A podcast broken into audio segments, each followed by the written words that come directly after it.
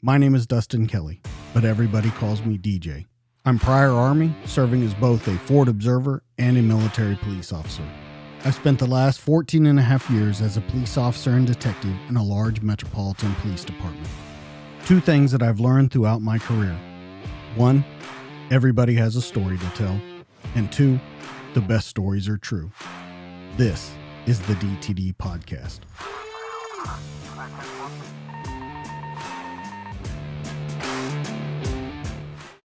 All right, here we go.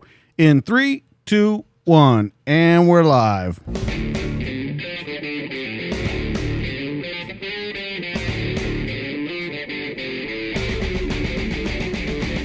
What's up, everybody? Welcome back to the DTD podcast. This week in the studio, a man who served with the 10th Mountain Division in Iraq, where he received a Purple Heart for injuries that he sustained. He's also a 10 year veteran of the Louisville Police Department, serving in positions such as patrol, the U.S. Marshals Fugitive Task Force, and the Special Response Team. He also served briefly with the U.S. Border Patrol, but in 2020, when the absolutely horrific riots that tore apart most major cities in the United States, he decided to return to Louisville and stand shoulder to shoulder with his brothers and sisters in blue to put an end to the senseless violence and acts that were gripping America. My guest also had his fair share of heartbreak in his life. He lost his mother to suicide after recently learning of a severe depression and a life that he had no idea was happening behind closed doors. My guest battled unseen demons and at one point even lost his will to live.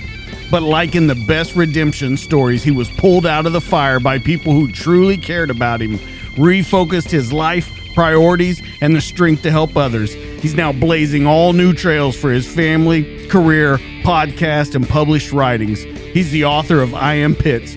Please welcome Dexter Pitts. What's up, my man? What's up, my man? Thanks for having me, brother. Man, what a heck of an intro. Woo. Well, thank you. Thank you very much. Uh, yeah, so there's so much to talk about. Now, we usually, when we start this, we go right into the youth. I can't do that with this book.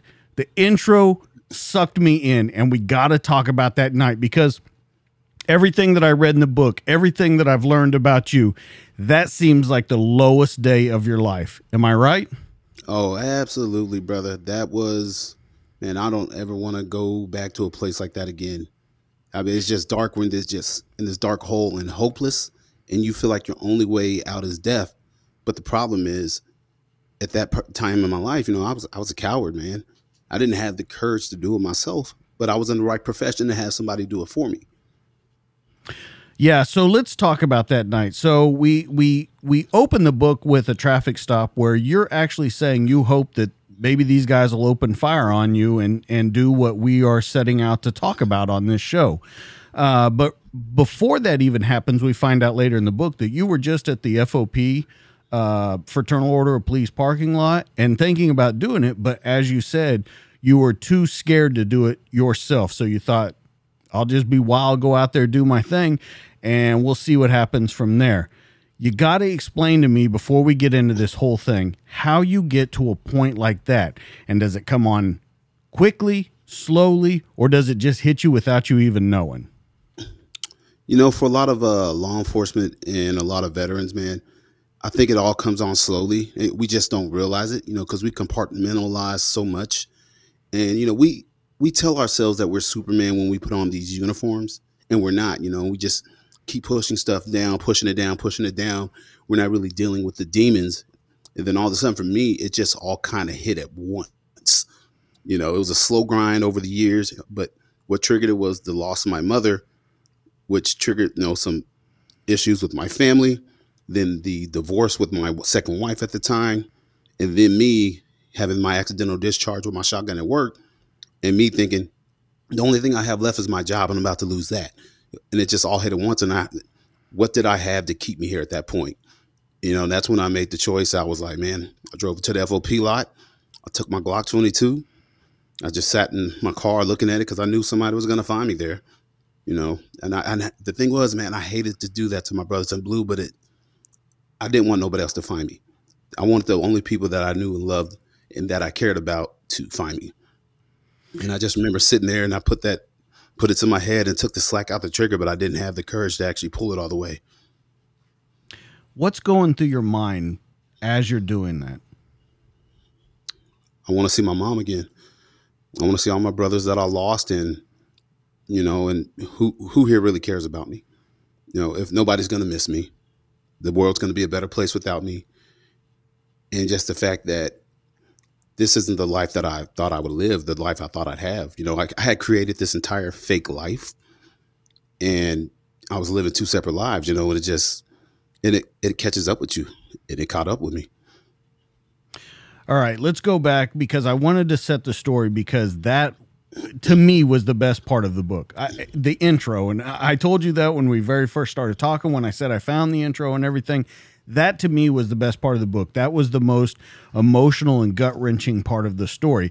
And the reason i say that is not because there wasn't other things along the way in the book that were bad or that made you think about things. It shows what one person will do when they think that there's no hope. And i think there's a lot more people out there that are to that point where they think there's no hope. They think that no one's out there watching them.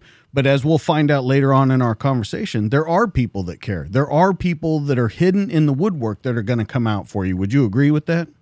Oh yeah, there are. And now I feel like more, now more than ever, especially within the profession of uh, policing, there's a lot more people speaking out, and a lot more. The police departments are doing something about it. We now have like an officer wellness program we're doing and they're trying to raise funds to build an officer wellness center.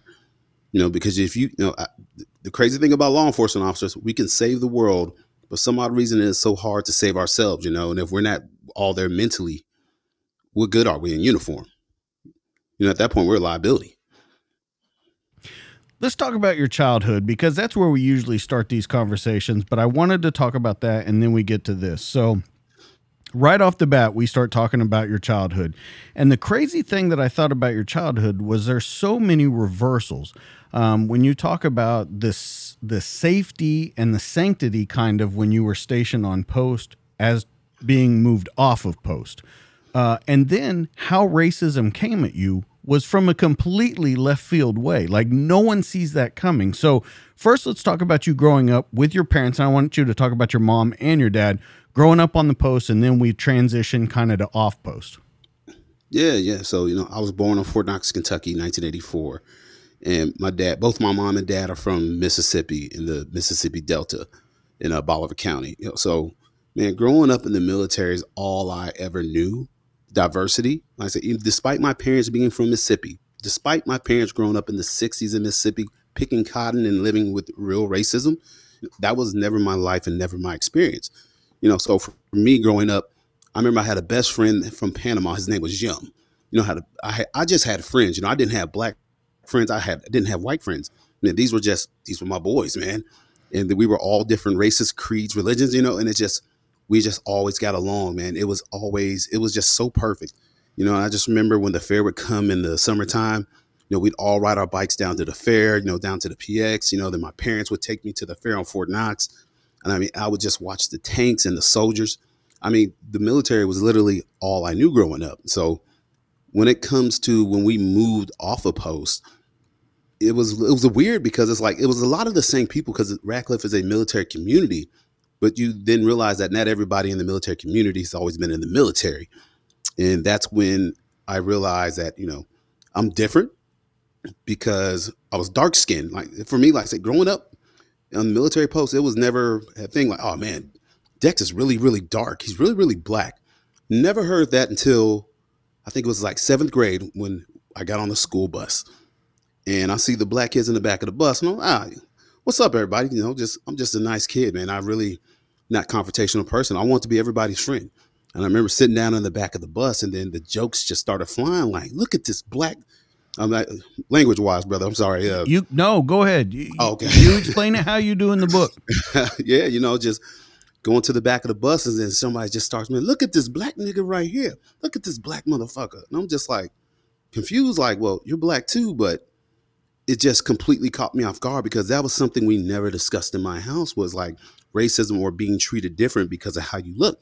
And I mean, like I say, we knew about slavery, but I never knew that other black people would treat me bad because I was darker than them. You know, and it just completely caught me off guard. And man, my life that, that that was a low point for me too, man. Just being that young, you know, not really knowing who you are, not having an identity, and just these kids are just torturing you and terrorizing you every day, wanting to beat you up for being dark skinned, but they're black as well, you know. And uh, just the mob mentality followed, man. And for me, it was just real rough. And I mean, I just took the abuse because, like I said, I never had to fight really growing up. I got in a fight one time in sixth grade and I beat up the schoolyard bully, eh, Dana Anderson, you know, and that was done. But this, I was outnumbered. I was the only guy there that dark skin, and all these other black kids are just, you know, ganging up on me. And I'm just like, what do I do? And I'm just scared and terrified. And I would just freeze and I would just take it, you know. And I remember sitting in class during the day you know, typically school goes by pretty slow, but man, I remember looking at that clock every day like, oh my God, here they come. Here they come. And so, you know, for me, I had no identity. I had a good best friend that lived next door, you know, but he was a tall white guy, but he was he saw what was going on. My homeboy was like, nah, I ain't getting involved in none of that. You know, he was just yeah, yeah, he, he was cool with me when we was off the bus, but I was like, no, I understand. I don't, you know, it's not his battle, you know, but I just remember thinking that we weren't poor and the people that were picking on me, you know, they lived in the hood in Radcliff, yo. So for me, I'm thinking, man, maybe if I got some cool clothes, maybe if I got some nice shoes, you know, I'll fit in with everybody. Everybody, like, hey man, check out Dex rocking the FUBU, man. Because everybody know back in the day, FUBU was the jams, man. I remember when my mama bought me that orange and black FUBU jacket for Christmas. I was like, man, I'm about to show out to school and stunt on everybody. I had a Fat Albert chain, had some nice clothes. I remember stepping up on the bus like, yeah. And they was like, oh man, check out Dex's jacket. And so I'm just stunting. And They're like, man, that's a nice jacket. And you know what? That day was great, man, because like nobody said anything to me. And so in my mind, I'm thinking, my clothes and this chain I got on is protecting me. So ah, I guess I'm cool now. We all friends now. We cool, right? So I remember the end of the day comes. You know, I'm sitting on the bus. I start getting hot. I take off the jacket. And then I guess one of the sub leaders of the group, his name's Terrell, just reaches over and takes my jacket. And I wanted to fight back so bad, but I was so scared because they were just looking at me in the back of the bus, daring me, bring your black ass back here and see what happened. So I just remember getting off the bus, man. I'm going home and I'm crying. You know, my jacket's gone and I don't want my mom to see me crying. So I go to my room. She knows like, where's your jacket at, boy? And I'm like, oh man, I don't want to tell her. I don't want to tell her was like, uh, kids on the bus took it, mama. What you mean they took took that jacket? You know how much how hard I worked to get that jacket? Man, so she get in the car. Man, we drive over there and I'm just like, man, don't do this, mama. You're gonna make it worse. You're gonna make it worse. So we drive up, man. She don't know what apartment they live in, and she just start knocking on every door in the complex. Yo, Mama Dukes was on a mission to get back that FUBU jacket, boy man, we found Terrell's apartment. Man, I remember the smell of smoke coming from this apartment. His mom, you could tell, man, she, you could tell she was a welfare queen, man. And this cat, you could tell he was living a rough life. But you know, it, that didn't matter. So, you know, she's like, you know, my son says your son stole his jacket. She's like, Terrell, you got this boy's jacket? Man, I remember he comes back up with the FUBU jacket, man, and gives it to me. We go back to the car, and I could smell smoke on it, man. And it was, I was so mad because he stole the magic of the jacket, man. That jacket was like pristine. Nobody in school had that jacket. Now, now it was like tarnished and tainted. And I didn't want nothing to do with it. But there ain't no way I was telling my black mama from Mississippi, you worked hard to get me this jacket. I ain't wearing this jacket no more because she would have killed me, you know? So, man, yeah, that was like pretty much my existence for the first couple years in the civilian side of life, man. It started out rough, brother. It really did. I, I want to ask you something, and and and we we talk about when you're down on the ground, and then from thirty thousand feet a lot, and and when you get some distance away from it, and you can think about it. I want you to think back to that kid now, and everything you know from being a police officer, from everything that you've learned about yourself, and you just said it, and you can kind of tell it in your voice. This kid was living a rough life. Do you look at that different now in that situation and think maybe, well, hurting people hurt people, or do you look at it different or do you do you still have that animosity? Because childhood stuff can stick with you for a long time where you still don't like the person. But do you look at it differently now? I look at it completely different you know because i am a different person from when i was like i guess what 12 years old to now 38 years old? Complete different person you know? So man, one of the things in my book is, you know, I had to learn how to forgive people and let go. And especially as a cop now, you know, I see why people do a lot of the things they do. You know, when people hurt somebody or some or steal, it's not necessarily stealing to just steal. Some people are stealing for survival. They need food, you know.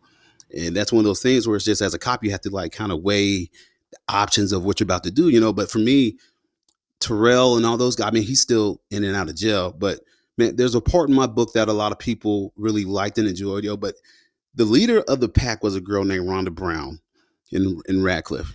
I am mean, glad you brought this up.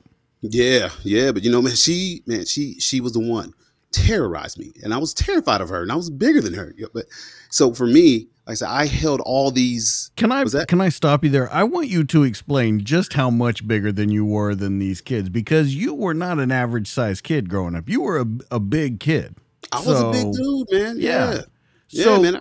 It, it's crazy to hear you say, "Yeah, this girl just terrified me," along with this crew she ran. And I want people to understand just how bad this was because you mention it numerous times in the book about how bad it was when they got that wolf pack mentality going. Yeah, man. Like they they forced me into a corner all the time. Every time I turn around, I was just in a corner and I had nobody there. And I mean, I'm just looking at myself. I know I'm bigger than them. I know I could bust all their asses if I wanted to, but I just did not have that in me. Just I, like I didn't know who I was. I hadn't been tested like that. I grew up in a safe haven of the military base. It is literally a utopia you know, and now I never had controversy. Now it's here. And, you know, they say when you're in combat, you know, you don't know how you're going to re- react, you know, when you first make contact. And this was my first contact, man. I did not know how to react. But eventually, I grew a pair of balls. And I remember my mom telling me one day, stop letting people push you around, defend yourself, protect yourself. So I remember that one day I was like, man, you know what? We're to do this. We're to dance. And I remember I went home, I got a sock, would have put a pool ball in it, put a blade in my pocket, and I put a chain around my neck. I was like, all right, man, we going to war. I gave myself a little op order, you know, and I was like, man, either I'm gonna wait for them to get on the bus, get to this point, and then I'm gonna lunge at them and attack them, or should I wait for them to come and attack me, you know? And then in my mind, I'm thinking, I gotta take out Rhonda because she's the leader first. Then I gotta take out Terrell because he's the next biggest to her, you know, and just started plotting, man. Started plotting, and thank God it never got to that point. You know, they never attacked me, and somehow, slowly but surely, by the grace of God, they just all kind of went away. But even though they went away, the hostility and the anger that I had from that never went away. And I carried that with me for years. Man, even before I became a cop, I always said to myself, I want revenge and I want to extract it on each of them when I get the opportunity. And I mean, I held onto it for years. And I remember when I became a cop in Louisville, and I was like, man, one day I'm going to run into these cats and I'm gonna let them have it. Just you know, justifiably, I'm gonna let them have it. And man, after I went through all my stuff and all my traumas and my ups and downs, and actually started to find meaning in my life, and actually found a real relationship with Jesus Christ, the need for revenge went away. And it, I knew it went away when I got I was working off duty at the Galt House one night. We got a call about a homeless vagrant that was sitting up in the hallway that had not paid for a room. And I remember walking up and I could smell booze in the hallway. I'm like, oh man, this person's definitely drunk. And I'm walking up to this person and I'm like, well, I'll be damned. Rhonda Brown. Man, she was at her lowest, like trespassing, good to go to jail, no doubt. And I was just like, oh my God, thank you. I have prayed and waited for this moment for 20 plus years. Um, oh man, I remember reaching for my handcuffs, like I'm about to show her. I'm ready, man. Like, oh, y'all don't even know. I've been waiting forever. And something in me said to myself, like, dude, how is you taking her to jail gonna serve her? Better yet, how's it even really gonna serve you? You know, and like at that point, I had no need to exact revenge on these kids for all they had done to me because I, I had moved on. Like I said, I was a different person. And the Bible always says, you know, God won't forgive you unless you've forgiven others. And I had already forgave them. So if I already forgave them, why take this opportunity to use my power, although justifiable and legal? You know, discretion is a big thing in policing. And man, I used my discretion that night to let her go because I knew that, you know what? I'm in a better position than she is right now, and I'm not going to be any better than her. If I take advantage of her in her lowest point over something she did to me, like, you know, 15 years later, or 15 years ago, And I remember her just getting up. She didn't say much to me, you know, but I remember getting on the escalator and just going down the escalator and just that look in her eyes, yo, like I remember that look. Like I, I used to see that same look in myself when I would look in the mirror, man, and just just that emptiness, that loneliness, that loss. It just just seeing her going down that escalator, man. That was the last time I saw her, and she died like a couple years later. And the one thing for me was always weird was people singing her praises, like, man, she was such a nice person and a sweet person. And I'm like, man, this chick was a monster to me. But you know, you know how it is when you die, man. Everybody ain't got nothing but good stuff to say about you, yo. But I'm like, man, now that I'm older, I was like, I wish I had known that version of her. And you know, she had a lot of hurt in her life, man. Anytime you find somebody somewhere reeking of alcohol in a public place, man, they're battling demons, man. Say, I battled those demons, and she was battling demons. And why should I add to her demons? Locking her and putting her in jail was going to help her. Like it, wasn't even going to do nothing for me. Did she remember you? Oh, she remembered me. Really? well, I had to spark her memory because she was sitting there. I was like, "You remember me, Rhonda?" She was like, looking at me like, "How you know my name?" I was like, "It's me." I started calling them all the names you used to call me on the bus. What's up, Midnight? What's up, Blackie? What's up, Spook? Half past midnight. You know, the, and she heard those names and like her eyes got big, like, "Oh my God, it's him!" Like, yeah, what's up now? You know, but it did feel good to put a little bit of fear in her, but to be lying if I said I didn't, man. It felt good to like get a little respect, but you know, the respect don't come from the uniform, man. I hope that she respected me more for actually letting her go. Yeah, yeah. It, I think the only thing that would have made it better is if she would have had that FUBU jacket on when you saw her. that would have been She grabbed that joint from the Goodwill. yeah. yeah. so I, I want to ask you something, and it, and it kind of I don't I don't want to say it bothered me during the book, but it, it made me think a lot. You mention your mom tons in the book. You mention your dad, but you never really mention life lessons or stand up for yourself or learning who you are or learning about what you're doing. Can can you describe the difference between your dad in your life and your mom in your life? Yeah, man. So my dad, he is an old school Southern black man, brother. You know, I mean, there's no talk of, there's no I love yous, there's no, hey, you did great, kid. It's just, hey, I'm out working, providing. When I tell you to do something, you do it. That was it. The only thing we really talked about was the Bible. You know, I remember I asked my dad one time we were shooting basketball in a very rare moment in the backyard. And I asked him, I was like maybe 11, 12. And I was like, said something about sex. and we're a Southern Pentecostal family. He's like, only thing you need to know about sex, boy, is for married people. I don't want to hear nothing else about it. Yeah, yeah, that was it. That was it. You know, we didn't, man, my father was a provider. That was it. A provider. You know, I he taught me some lessons, you know, about racism when I we had an encounter in uh I forgot, I think we were in Tennessee, you know, he was driving trucks after he retired, you know, and I was denied service by this white guy at this restaurant. And I didn't understand at the time because I was so young, you know. I was like, man, like, why can't I have this food? Like other people are eating, you know, my dad, you know, black man from Mississippi, he was like, nah, bro, we out here. Let's go, son. Let's leave. He saw it, you know, and he explained it to me that, you know, there's gonna be bad people in this world that don't like you because of the color of your skin. But don't use that as an excuse to be a crappy person. Work hard and you will eventually get what you want, you know, and that's pretty much what I got from my dad.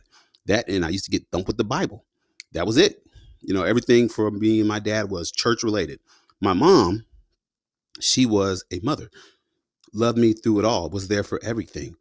My mom, you know, my best moments, my worst moments, but you know, she was also a terror when she needed to be. You know, she she would break out the switch, well, make me go outside and pick a switch, strip off the little outside of it, and then wear me out. You know, but after she would whip me, she would console me and love on me and tell me she loved me and she'd tell me why she did it. And because you know she had these high expectations for me. So my mom was always a central point in my life and that's why she's mentioned so much throughout the book you know because she was always there. You know my dad was around you know but that was it.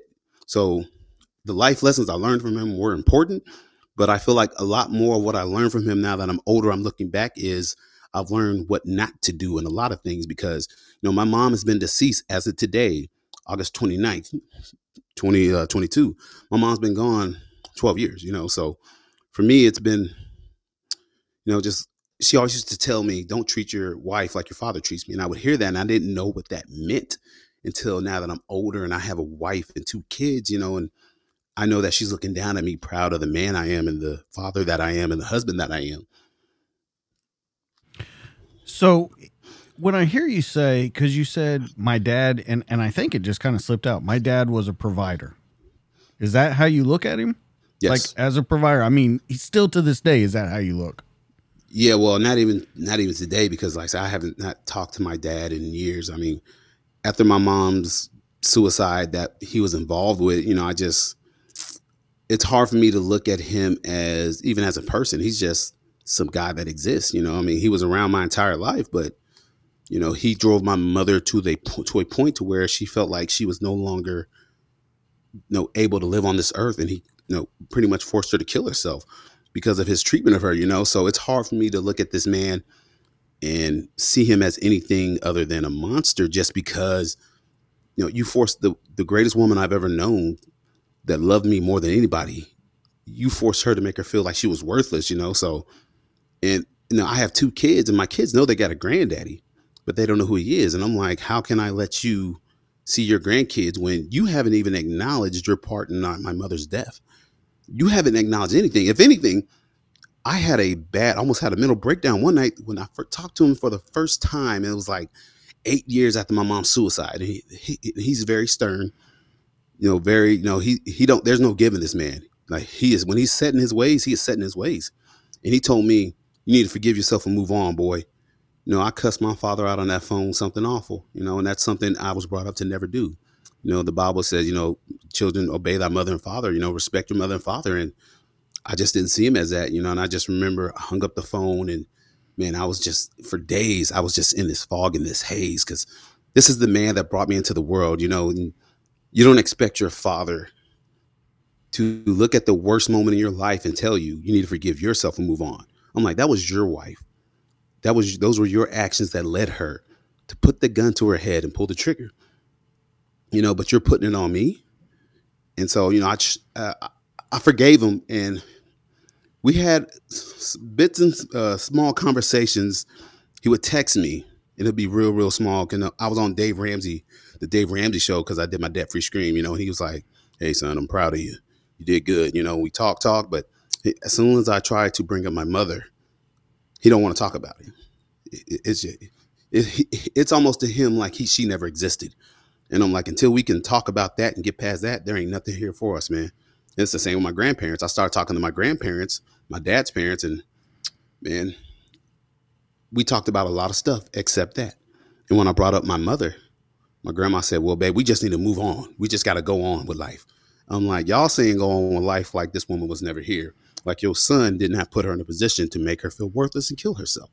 So, you know, I, I had to cut the cancer out of my life because we're family, we're blood, but until you can acknowledge my mother's presence and acknowledge what happened, there's nothing for us to talk about because I've moved on in my life, you know, but I still have scars. I still feel the hurt. I mean, I still smell my mom's blood 12 years later. I still see her laying in that room in the back of the hospital under that light, under that white blanket, the nurse pulling back that blanket is showing me my mother's head with the bullet hole in it and the exit wound coming out the eye and the dry blood in her hair. You know, I still remember that. And until my family can talk about that with me, there's nothing to talk about, you know, because something happened, but there's this thing, and, and and I'll say black families, but I mean that's any family, man. Dude, that's almost any family. Every family's got dirt that they just don't want to talk about and bring up. But for me, I was just like, you know what? Till we can talk about this, y'all, there's nothing here. We share we share blood and we share a last name, but that's it. Two other questions before we move on. One, are there people that are past redemption? And and I pose that question to you because of how you live your life now, what you base your life in. But are there people past redemption? Are they? What did you say? Are they past? Like they can't be redeemed? They can't be redeemed. Like it just no matter what they do, it's never gonna. no. And I'm talking. I'm talking on a on a human level. So there is a thing that your dad could do, and it would make I won't say everything better because of course it would make everything better, but you could have a relationship. Absolutely. And, and the same with my sister. The same with her. You know, she took, told me I didn't deserve anything, you know, and took all the money, $265,000 and stole my mom's ashes, you know, and I haven't talked to her not a lick in 12 years, yo. So, man, I don't believe that there's no such thing as nobody's past redemption. Because if that was the case, Lord knows I've done my fair share to hurt people. Uh, you know, I've done I've done stupid things. I'm on my third wife. I'm sure if you talk to any of my other two wives, they'll tell you Dexter's a horrible person, you know, and I take up for that in the book and say, you know, I made my fair share of mistakes. So if anybody's not there's no one that's able to be redeemed, I can I'm not able to be redeemed. So there's I'm not going to sit here and say nobody's past it, you know, but I have a bar and a st- certain standard that's set in my life. Man, if I'm wrong and I hurt somebody, no matter what it is, and they tell me that I hurt them, even though I might not agree, if I see that what I did hurt that person, I will tell them I'm sorry. I didn't mean to hurt you because I know what it's like to be hurt. I know what it's like to be the person on the ground getting kicked around. You know, that's what kind of led me to law enforcement, man. Was just I know what it's like to be bullied. I know what it's like to be, you know, to be to be too afraid to stand up for yourself. And so, no, I just don't believe in that. Nobody's redeemable. I mean, we are all humans and we all have some sort of value. You know, our value might be different to other people, but we all have value. My sister, say I don't, I've not talked to her. I know she's got a kid now, but I, she she talks shit about me on the on her uh, on her little show she does on YouTube. But you know what? I you know what? I don't have any ill will towards her because I look at the life that I'm living and I live a good life. It's so funny that you went right into that because she was the next question. You did a lot for her growing up, and then everything just kind of went off the rails. You found out that she knew about your uh, mom and and stuff that she was battling, stuff that she had talked about, and she never mentioned it to you. The stuff that you mentioned after the death and after the funeral and all these kind of things. I, I want to know what made that switch happen because, as far as I can tell in the book, you got along relatively well younger. You you helped take care of her when things were tough, and where was that switch? You know, we never, we were never, I mean, super close, you know, but we could always tolerate each other and work together, you know. But for me, I think it was the switch was my second wife. My family did not like her you know, and I made the choice. I was like, well, y'all don't love her, y'all, y'all don't love me, you know. So it was kind of like America right now, you know, where it's we got the line divided down the street, now the down the middle of the country. Are you on the left or are you on the right? Well, if you're with them people, you're not with me. We can't talk, you know, and that's kind of what my life was, yo, where I drew this line. I was like, well, if you don't love my wife, you don't love me. And so I made the choice, you know, and that crushed my mother. Man, I crushed my mother's soul and that was never my intention, you know, but I you know, I, I wanted to make a new life for myself after the army. You know, I, I was trying to figure out who I was and, you know, figure out a new path and a new purpose, you know, and I found my wife and I, in my mind, I'm like, this is a good thing. But of course, you know, mothers have this intuition where they see things that we don't see. I fell in love with the big button to smile, you know, and I paid for it dearly. But, you know, my mom, she always told me, she was like, you're to, you know, you're to rule the day that you marry that girl. And my mother was right, you know, but my, my sister sided with my mother and because of that, you know, we just we were at odds. And now that I go back to think about it, I mean, I my sisters talked to my auntie and said that my auntie told me she was like, "Your sister's mad," and she says that you know what you did. And I'm sitting there for years. I'm like, I know what I did. Like, what the hell did I do? What? And I mean, I thought about it for years. And what I've come to the conclusion is, I think the major switch was at 26 years old, uh, in my police uniform.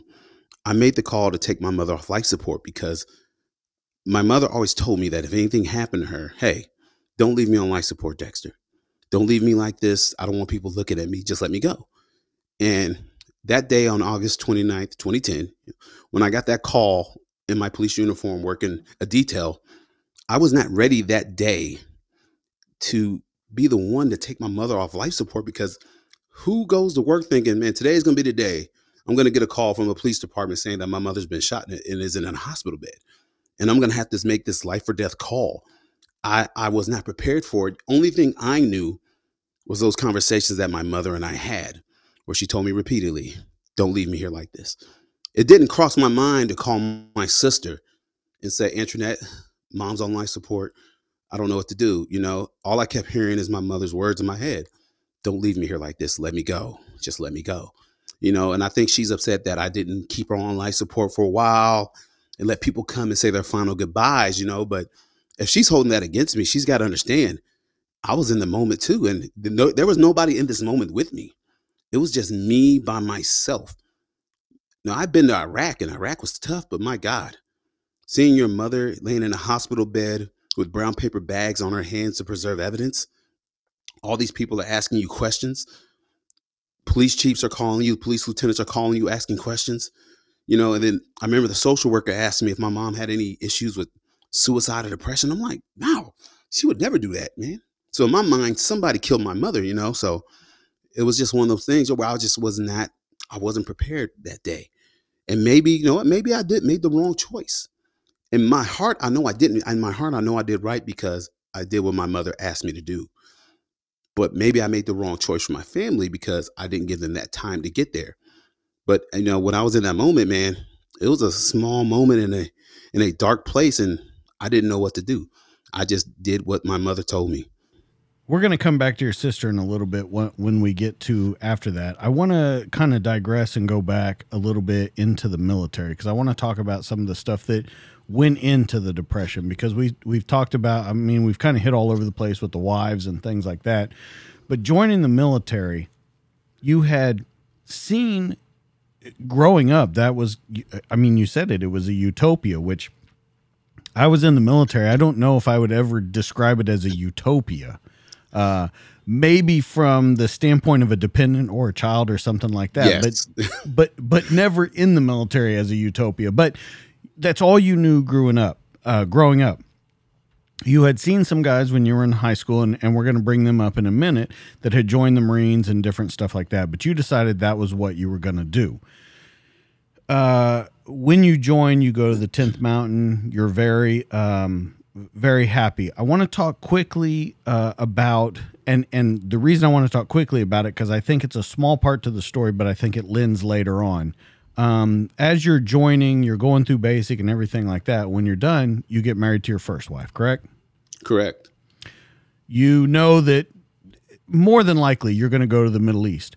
Was that a decision based on I'm going to go to the Middle East. I need to make sure people are taken care of back here. Or was it based on, I think I'm going to be with this girl for the rest of my life and it's young puppy love? Or was it a kind of combination of the two? It was young puppy love, man. Know, that was honestly, that was my first real girlfriend.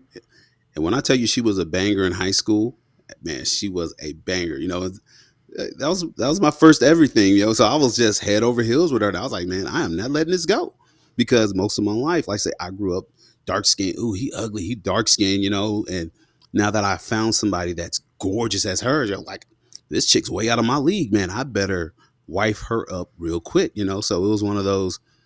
A lot of people aren't are afraid to admit stuff, but I was afraid of always being alone. That nobody, who else is going to love me, you know. So me, I fall in love and attach real quick because it was like, man, if this go away, who else is going to want me, you know? And so it was that's literally what it is, man. A lot of people aren't gonna admit to that, but I will admit to that. Like I said, I'm an open book. I don't care. But you know, that's what it was, that insecurity. Let, let me ask you though, because we were both young when when we joined and we were first in the military. I, I, want to understand though, when you say that you don't want to let her go, but it's not really the it's not really the dream that you sent out to be in this. It, it's it's hard to do, especially being deployed, especially in the job that you're in.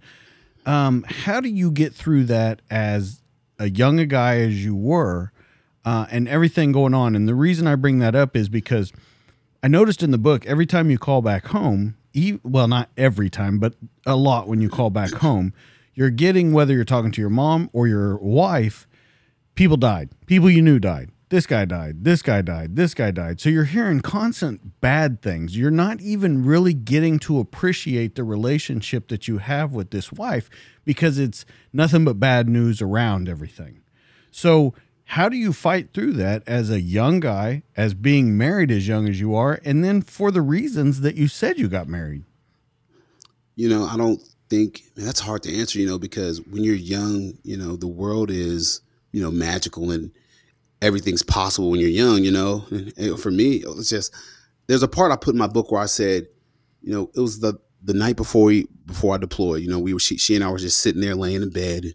I just remember her laying on me, her long hair and that smell, you know, and I was like, man, we're gonna be together forever, no matter what. And not even war in my mind and in my heart could tear us apart. You know, and for me that was the love I thought our love was that strong. You know, I, there was nothing in the world that could separate us. But that's because I didn't know war. I knew war from TV. I knew war from video games. You know, I knew war from the news. You know, my dad didn't get to go to the Gulf War. You know, so I did not get that experience of having a parent that was deployed to a combat zone. You know, but it was a quick reality check when I called home to her and she told me that, hey, Deshaun Ote died. You know, and we were getting ready to cross the Burma Iraq. You know, Deshaun, I was best friends with his brothers, you know, and I remember seeing him in his Marine Corps camp. He's at school, you know, recruiting after we got through a boot camp, you know, just full of life, man. Just he was the definition of a Marine. And I remember calling home and she told me that, you know, it's just my world crushing. It just reality hit at once like, this is real, man. People I know and love are dying over here. This isn't a game, and this isn't the whole, you know, when you go to the range and everybody's shooting up targets like, yeah, yeah, man, we're gonna go fuck these guys up. We're gonna kill a bunch of insurgents. But we never account for the fact that they have guns and bullets and bombs too. And Americans die. And my friends died. And the army trains you for a lot of stuff. But the army does not train you how to deal with a lot of death and you just kind of learn to fi- find your way and you just kind of learn. And like i said but the thing is the way we learn is very unhealthy. You know it's we like i said we compartmentalize we just shove it away and eventually you run out you run out of places to shove stuff and it all comes out. Going back to the wife you say that it's all becoming real for you. At that moment it's becoming very real for her too is that going to cause tension? Is that going to cause a friction between you two? Because I, I would think in reading the book that she looks at it at that time as well. Shit, now I'm stuck, and this is what I'm going to have to deal with. This dude might not even come back home. So, do you think that that starts that little form of friction right then? You know, I, that's hard to say. You know, because she was very supportive, man. Like now that I go, now that I'm older and I look back, I'm like, man, she was actually a good wife she was very supportive. It's just, man, we're 19 years old. And at, 19, man, it's weird. You know, we got these new police officers on the department that are like 21. I'm looking at them like, damn, these are babies, man. And then I think about myself like, damn, I was stupid when I was 19. you know, yeah. getting married and think we're going to be together forever, you know? So it's, I can't put that on her and say that she was a bad wife and that, you know, what she was oh. thinking. Oh. I don't know. Yeah, no, I, and and I would never go to say that. I, I I would I don't want you to take that as I was saying no, that. No. I I think my point of saying that was though was everyone's growing together. You're growing on two different sides of the world and you're seeing different things, but you guys are kind of growing up together. Um, and and I think for young people, I've been married for 25 years. I got married when I was 21 in the military, uh, and I've been married the whole time since. My wife was in the military too. But now, like you said, looking back on it, wow, like you're young and stupid and you do dumb things and you don't know how to even be a man yet. So when you throw all those things into the mix, I can only imagine what you're thinking going into battle. Now, as you cross the berm and you go over into it, you're already thinking about this. Now, you pointed out again, and it was interesting to me that you pointed it out. You talk about kind of revenge again but you talk about it for taking your friend away. Now you're looking at these insurgents and you're looking at the people that you're going against and you want revenge on them. I don't think that was by happenstance that that's the second time in the book. No, no, it's definitely not. You know, I mean, I wanted revenge from the moment 9-11 happened, you know, when we found out what was going on. You know, so from in my mind, I'm like, yo, I'm ready to go to Afghanistan. Let's go get some. You know, and I end up going to Iraq, and regardless of how everybody feels about Iraq, the war, and the politics, you know, I don't let that affect me in my service because I know why I went to fight.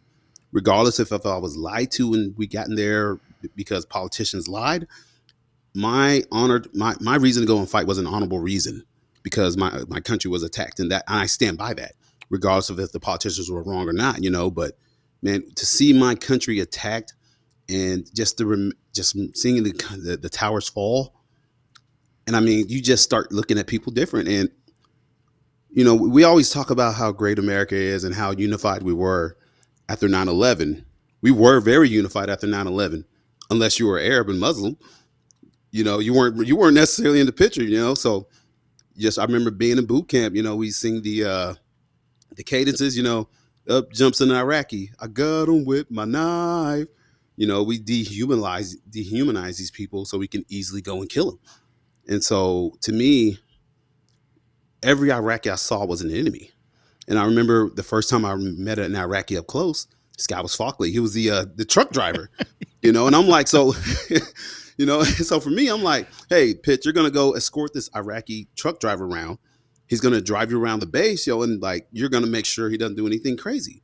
So, man, what wasn't he just going to like clean the toilets or it was like a yeah. crazy thing that he was just going around. Yeah, and you're instantly on the defense. Yeah, because in my mind, every Iraqi is the enemy. And dude, there was this one point, man. So I hop in the truck with him. And where were you? Did you go to Iraq? No. No. So man, Iraq. I was on Camp Victory. And Camp Victory is an enormous base, one of the biggest bases in Iraq. So in my mind, I thought Camp Victory was all just one giant base. I did not realize that there were other bases within it. And man, I remember I thought I was getting kidnapped at one point because we go we go out the ECP entry control point, but it's just to another base and I'm just looking at him like, hey, where we going? Hey, hey. He's like, no, no, no, mister, no, mister. We're just going to the other base. To go. Oh, man, dude, I locked, I loaded. I was ready to kill this guy because, you know, they teach us that these are the enemy. That's all you need to know. I didn't see these as people, you know, and I just remember I sat in that truck. My back was not against the seat. My back was against the door. I had my rifle at the low ready just watching this, awkwardly watching this guy. And I can't even imagine now thinking to him what he must have been thinking like, yo, what the hell is wrong with this dude? I'm literally here to clean up y'all shit, man. you know, you know, and this guy, he's just looking at me like, this dude is crazy, you know? And he slowly starts talking to me, and I'm like, he's trying to deceive me. You know, he's the enemy. He's gonna, if I blink, he's gonna kill me. He's the enemy because, like, I'm 19. We were attacked by, you know, Muslims. Every Muslim's an enemy you know, and I didn't have the mental capability to think for myself and realize, well, you know what, maybe not all Muslims are bad. Maybe this guy is just actually working to provide for his family, you know. So I'm just sitting there riding with this guy, and he starts talking to me. And I don't know what it maybe the human side of me, like it finally came on where he just started talking to me, telling me about his family. Then I opened up to him a little bit and we started talking and laughing. And I remember one point I was like, man, I'm letting my guard down. You know, you know, the, the, training and the soldier in me was like, man, you're gonna you're gonna get caught off guard. You're going soft, man. You know, but man, by the time I was done with that, I realized that, like I said, the army didn't teach me this. I learned this myself. You know, that all these people here are not bad people. This guy's literally just here trying to make a living and take care of his family. You know, in this war torn country, and I didn't realize that.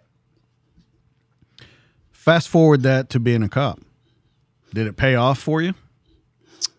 Yeah, oh, man. Whew. You know, when I became a, you know, I get man, I, as a rookie officer, man, you, your thinking is very black and white. It is very black and white, and I think my it was the same when I became an officer. It was like, hey, this guy stole the A, so guess what? We're going to B. He's going to jail. Black and white. That's it. There's nothing else to think about. KRS law says this. You did it. These are the uh, you know the elements. You have met them I'm locking your ass up. you, know, you know, you know, So I remember like it was my first call, man, and we get a call to Thornton's on Bardstown Road, and Paco, my Puerto Rican FTO, you know, big dude, he was retired military, you know, and he was freaking uh policing for like 20 plus years. Like this guy's stealing. He's like, hey, go detain him. So I just walk up and anxious, and I'm just grabbing my cuffs, like, oh, yeah, here we go, here we go. And I go to put the cuffs on him. He's like, oh, oh what are you doing? I'm like, He's going to jail. He stole. He was like, Have you talked to this man? I'm like, No, he's got all this stuff hanging out his pockets. He was like, Still, he's a human being, man. Talk to the guy, figure out what's going on. Turns out, you know, the guy had kids at the hotel next door. Broke.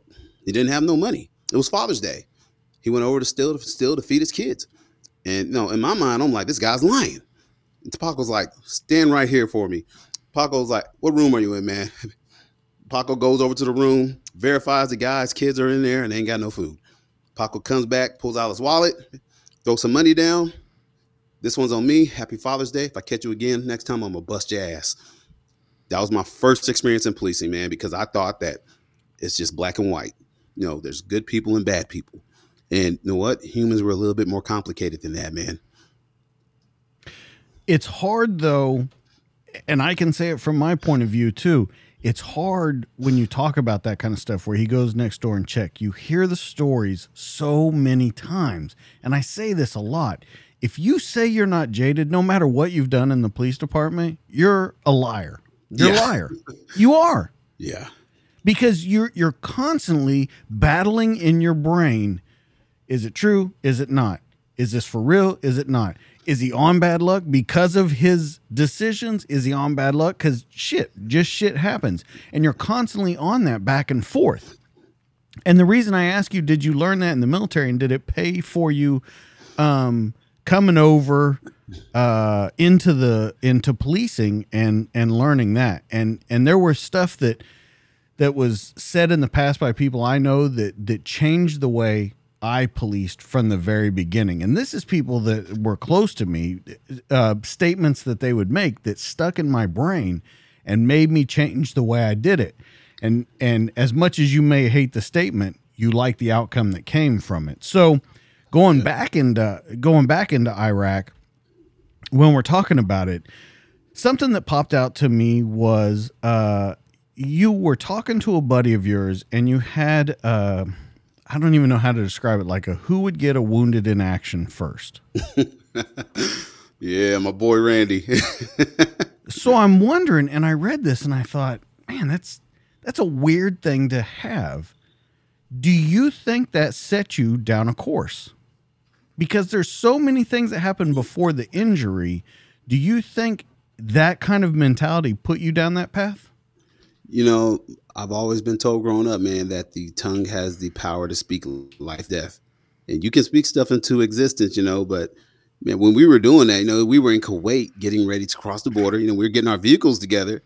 And I don't know if anybody's aware, but 2004, when we were in Iraq, we did not have the best equipment. We did not. And that's the Army. And the Army gets better equipment than Marines. You know, so it was rough going, man. We were, look, these Humvees had no hard armor. I mean, I remember one of them, man, had a giant hole in the floor.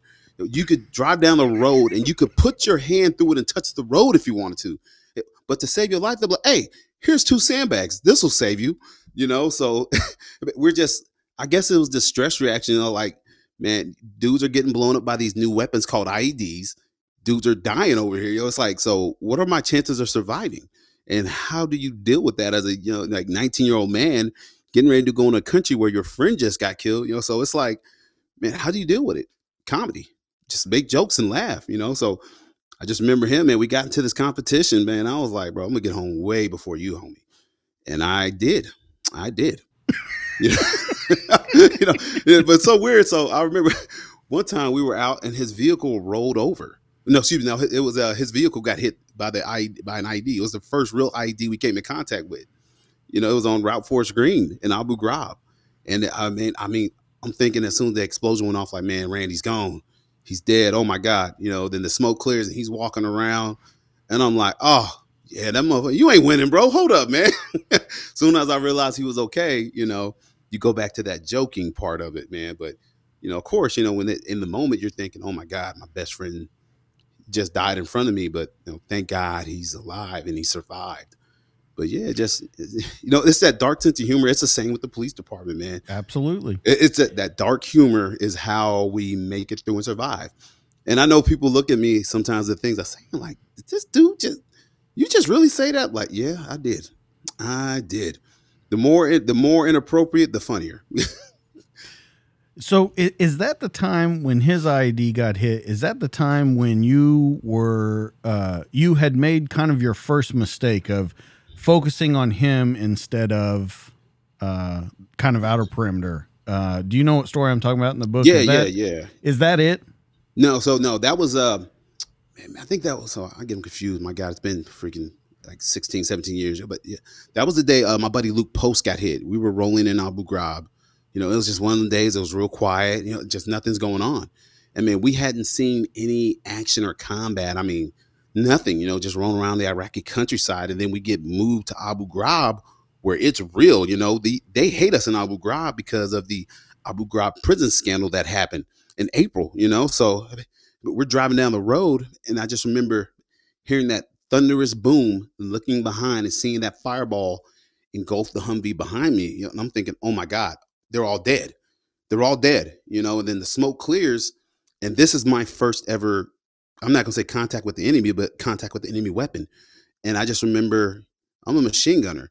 I'm supposed to cover my sector of fire in case people start shooting at us. And I'm supposed to, you know, like sling some lead, yo. But there's nobody to shoot.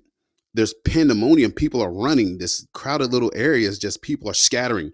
And, and I don't know. I remember this guy on this red Vespa just, just zipping away, just you know, just getting away from the scene. And I'm like, yo, that's probably the, the guy that set the bomb off, yo. But I, I had no clue, and I didn't know what was going on.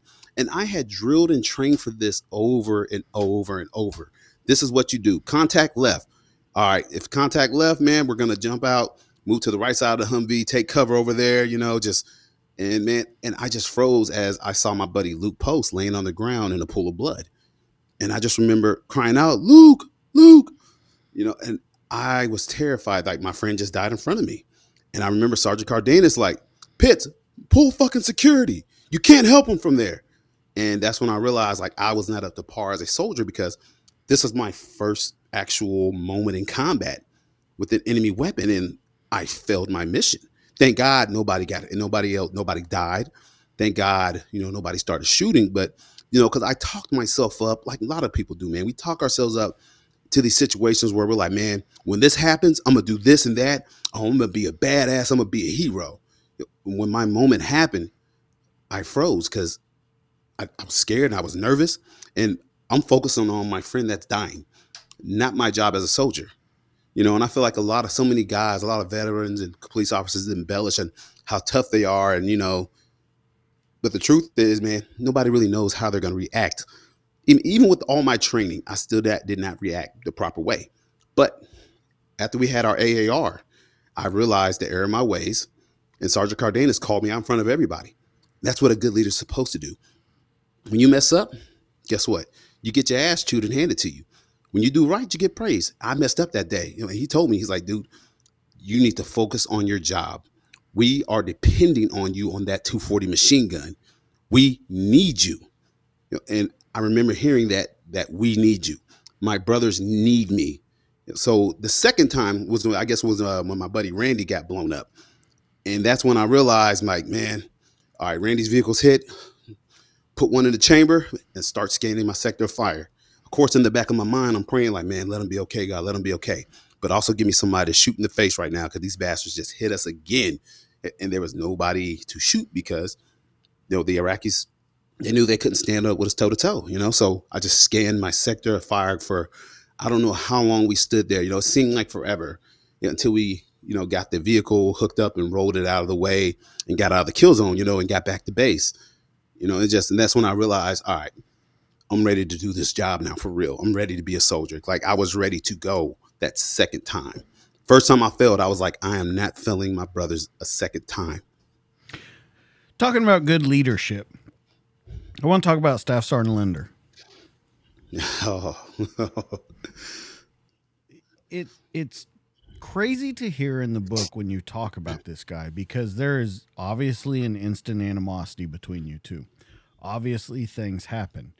Uh, you have good leadership there, but I think it's proper to talk about this guy where we're at right now because of something you say later on in the book. Uh, let's talk about Sergeant Linder, Staff Sergeant Linder.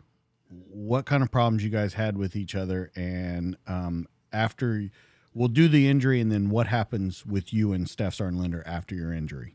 Gotcha. Yeah. So man, he was my uh, staff sergeant when I when I first got to Fort Drum. No, he was not there. He was on leave or some sort of training, you know. And I, mean, I remember the first time I met him, me and my boy Cox, my battle buddy, you know, he calls us downstairs. You'll bring all your gear. He just walks up to us, salty, or just takes our canteens and just pulls them out and just flings them. I'm like, like what the, yo, what, what just happened? You know, it just didn't explain to us. He's like, you're all, you're all fucked up, Pitts, both you and Cox. You know, and I was just like, what did I do wrong? Like, some, like, how do I make it right? You know, and just, and I, I tell people, I was not a PT stud, bro. I was not.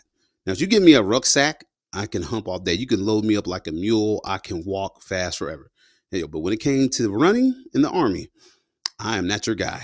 And man, if you if you were in the army, you know you could be the biggest shit bag in the company. You could do cocaine on the weekends and get found in a rental car with a bunch of dead prostitutes in the back. But if you can run a perfect two mile run and you're a PT stud, they will give you grace. And I was not that guy. I could not run. So I developed this reputation of being a piece of shit, you know, and I knew everything. I knew my weapon systems. I knew my general orders. I knew the FM, no, the, the infantry Bible, the FM 7 8. I knew my stuff, yo, but I just could not get the running part down, yo. So I was automatically a piece of shit. And I guess he just looked at me as I was not a good soldier, you know? And I mean, I was 19. I whined and I cried and I complained all the time, like, oh, they're, you know, these guys are being too hard on me. And I was just miserable, man. Miserable. That's why I have a chapter in my book called Not So Golden Dragon. Because we were the Golden Dragons, and I was like, I did not feel golden. I was like, man, I'm always the dude in the back of the run, like, damn. And I'm trying my ass off the run, and I just could not get that running part down. Everything else, I was Gucci. Eh, I could outshoot my gunner on the gun range, but that running, man, and just we just had that animosity, man. He just treated me different than everybody. And I guess because I wasn't making that standard in his mind, you know. So I mean, dude, we just I mean, I pulled out my old diary from Iraq and when we were in Kuwait, and I remember reading this excerpt all, about all I see in my head when you say that is is you sitting on your bed with your legs crossed in the back, like "Dear Diary." Let me tell you about this motherfucker. yeah, yeah, and, yo, and I, cause I remember I just put in there. I was like, "Why do you treat me so different than everybody else?" You know.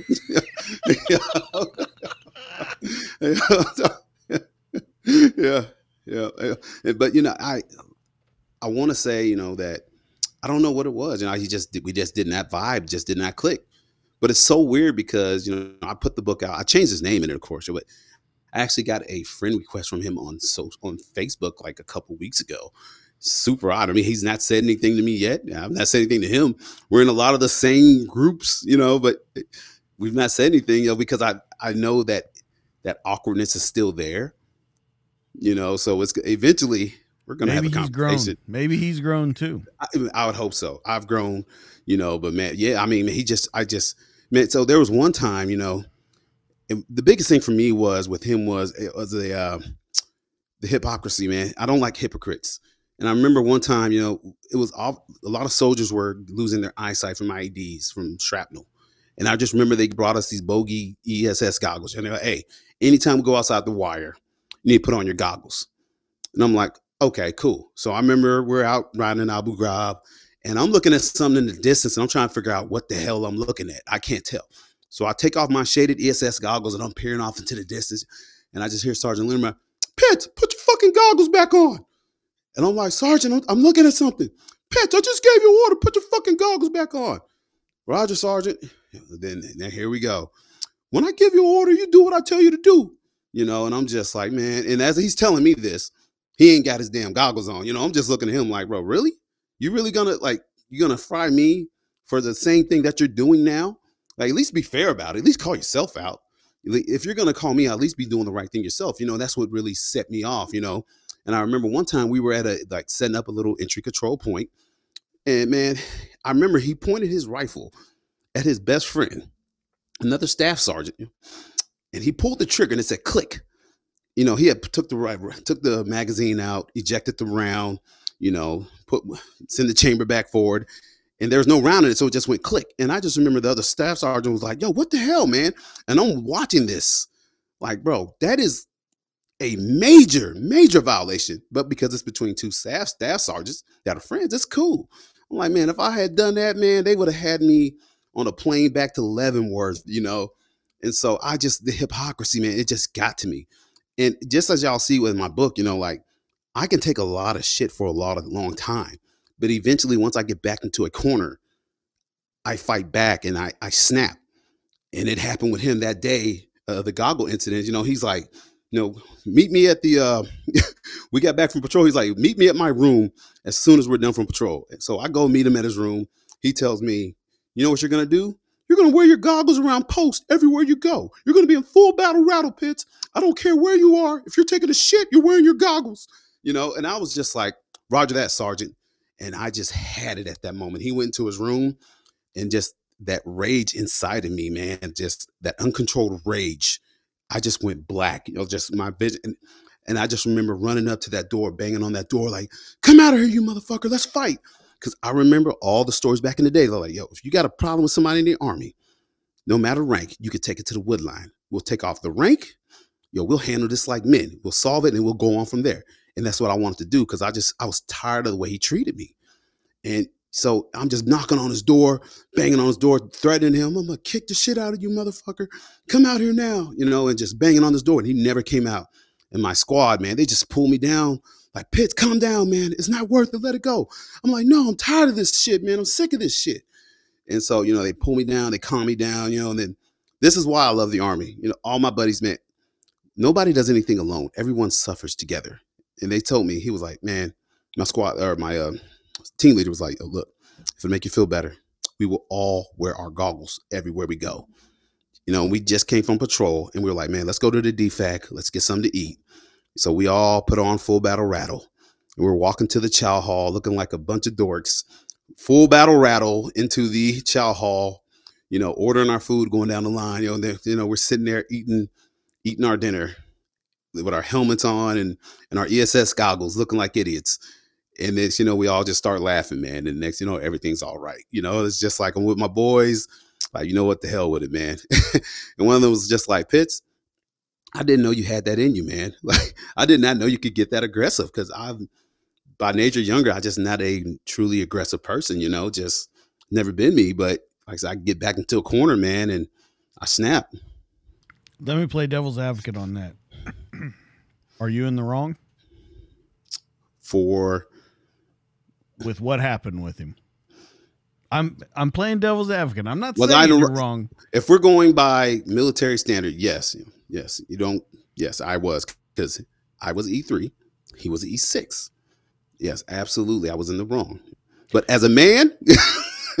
so so let me ask you, and I ask you that to ask you this. So you you say you're in the wrong. Do we go back to that thing where you're a young because I think we've all done it. We've all said stuff we're not supposed to say to to bosses in the military and uh, I would even go so far as to say maybe stuff's been said to bosses in law enforcement. Um, and and after you do it, immediately when it's done, you're like, oh, I shouldn't have done that. Was that the way it was with you? Were you walking away from it going, uh. no, no, I, I, I was convicted in that moment. You know, just so you were ready to take whatever came behind. Yeah, it. I was ready to go to Leavenworth, man. I was ready to face. I was ready to face whatever they're going to send at me, whatever punishment. At that point, it would have been worth it just because I was so mad of just tired of being treated like the black stepchild. And literally, I was like, there was, a, I was the only black guy on the freaking squad. You know, heck, like the only two in the platoon, like maybe four or five in the whole company. You know, so it, it, that'd be the easy route for me to go as you know. But see, that wasn't even my thought that it was I was black because that was just not my upbringing. That's why I brought him up because I want to get to that. Let's talk about the injury. They tell you always pay attention to your spidey sense out here. And it was going off that night. Now, I have to understand because the way you write it in the book, I, I had to read it like three times because I thought I read it wrong. When you're explaining that you have you think something's off that night, you, there's something you shouldn't be there. You're explaining that. Am I am I giving it proper credit? I'll, I will say from the moment I woke up that day, there was something in the atmosphere from the moment I stepped out of my room and put on my gear and we got in that vehicle, I felt somebody or something was trailing me and watching me. You know, I just I could feel something negative and sinister in the air. Okay. So walk us through that because the reason I brought up Staff Sergeant Linder was not to necessarily get into that story because I want I, I I wanted to explain the relationship between you two, but we're getting ready to get into where you kind of change your thinking in life about who's right, who's wrong, and and I want to get into that. But first, we got to explain this. Yeah, so you know, we were in Abu Ghraib. We have been patrolling this area west of you know Baghdad and Abu Ghraib for maybe a couple weeks, you know, but it's all by the old milk factory. If you talk to anybody that's been in Iraq and Abu Ghraib, they know about the milk factory. That place was hell, you know. Know, so for we're just out that day, and I remember we stopped at a forward operating base where one of our platoon was, and we were just chatting with these guys, dropping them off some gear, some equipment, and some water and some bullets, you know. And and I was just sitting there talking to my buddies, you know, it was just something weird that day. It was just and we had been out in the same sector, riding the same route, and never really changed anything up. You know, so we go to the side of the road off of Route Huskies, you know, and we're sitting up in front of this house. So what we would used to do to cover uh, more area, we would park two Humvees at one spot. We parked ours in front of this Iraqi guy's house. Then we would send to our other two Humvees down the road, maybe a half a click, you know, maybe a click to cover that intersection to where insurgents could not get in between those vehicles and plant a bomb, you know? So we would cover those areas, yo. So we had been to the same spot like three days in a row. And the first two times we were there, this like nice Iraqi guy with his family and his daughters would come out, you know, they offer us chai tea, you know, and me still sinister, like, man, this dude about to poison us and try to kill us, y'all. I ain't drinking that shit. he probably knew the guy that cleaned the toilets. You know, it's Fockley's cousin, man. Yeah. but yeah, you know, it's just they were there laughing and joking, you know. Then all of a sudden we go back night three, like the house is dark, like there's nobody there. You know, I'm just like, like where'd they go all of a sudden? Like, man, were they going on vac- vacation to Fallujah or something? Like, where, they at? You know, they're gone. And I'm just like, something's not right, you know. And we're sitting there and the sun's starting to go down, you know. And where we're at, we're like across the street from a a slum, man, a ghetto, you know, and just behind us is this house and just desert and palm trees, yo. And I'm just like, yo, something's not right, man. And I'm sitting there and I'm just like, LT, I got a bad feeling about this, man. And you know, he tells me like, Pitts, you've been in the turret all day, brother. Like, listen, you need to chill out and relax. I think you need to get some rest. And I was like, I hear you, sir, but I don't, I just can't shake this feeling, man. I feel like somebody's watching us. You know, he's like, man, just get some rest. So, you know, I hop out of the turret. And before I go to the driver's seat, I'm like, man, I'm going to go take a piss real quick. Cause I've been up here all day. So I'm taking a piss and I'm seeing these cars pass me. And I just get this bone chilling feeling. And the hairs on the back of my neck stand up. And I know 100% for sure and for certain. My sixth sense was like, yo, dude, there's somebody out here watching us right now. I can't explain it. I don't know what it was, but I could feel their eyes watching me. And so I walk, I go back, you know, to the Humvee, and you know, I got my hand on my on my uh, rifle, and my fingers on the selector switch because I'm just like, man, it's about to go down. And I talked to my buddies, you know, they're outside on the side of the Humvee, on the driver's side of the Humvee, smoking and joking, you know, pints lighting a cigarette, and we're just like all chatting. You know, I'm like, man, I got a bad feeling, man. Do y'all like do y'all feel this like vibe that's going on now? Like something's not right. And one of them was like, you know, it is kind of weird today. Like, homeboy's not here with his family. He's just gone, you know. So, you know, it's just like, man, you know, what do we do? You know, our orders are to sit here. You know? So, all right, man. Pint goes goes and climbs in the turret. You know, then I go and sit in the driver's seat. You know, my lieutenant is uh sitting in the passenger seat in the TC spy, know, and he's messing with the radio, the Blue Force tracker, and trying to do whatever he's, he's doing. And I could tell he's frustrated. I'm like, sir, I, I gotta say it again, man. Like, I just don't feel right about being here. And that's when he just kind of had, he was like, damn it, Pitts, like, we're fine. I told you we're good. We checked the area before we came here, and we did. Before we parked in anywhere, we would always get a squad out and they would clear that area to make sure nobody had buried anything. We would make sure there were no tracks. I mean, we did everything right. Man, so he tried to put this confidence in me, yo, but I just had no confidence that night in being there. Like something was not right.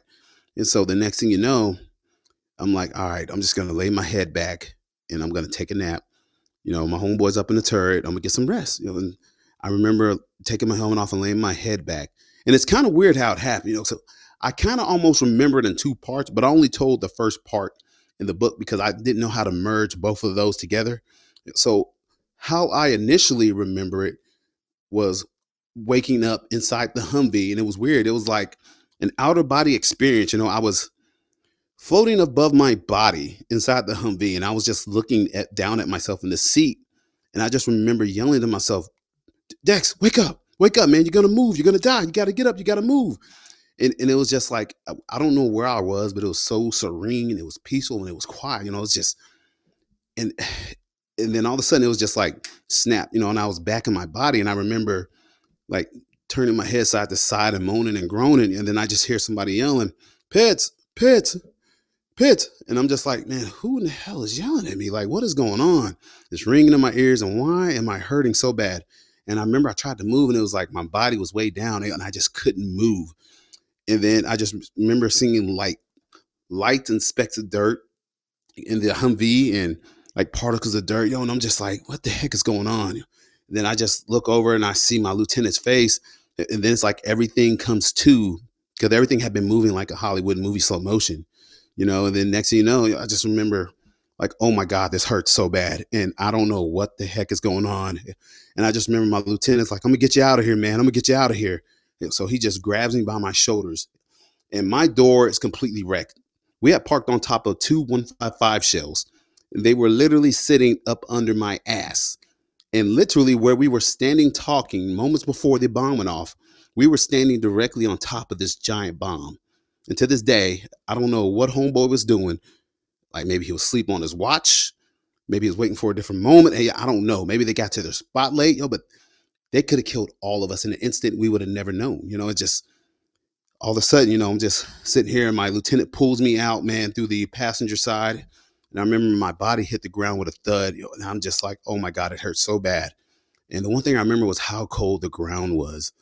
And that's like the ground was just like zapping all the heat from my body. My body's in absolute pain, the worst pain I've ever felt in my life, man. You know, just I'm looking at the stars. I don't know what's happened to me, but I just know I'm about to die. You know, this is it.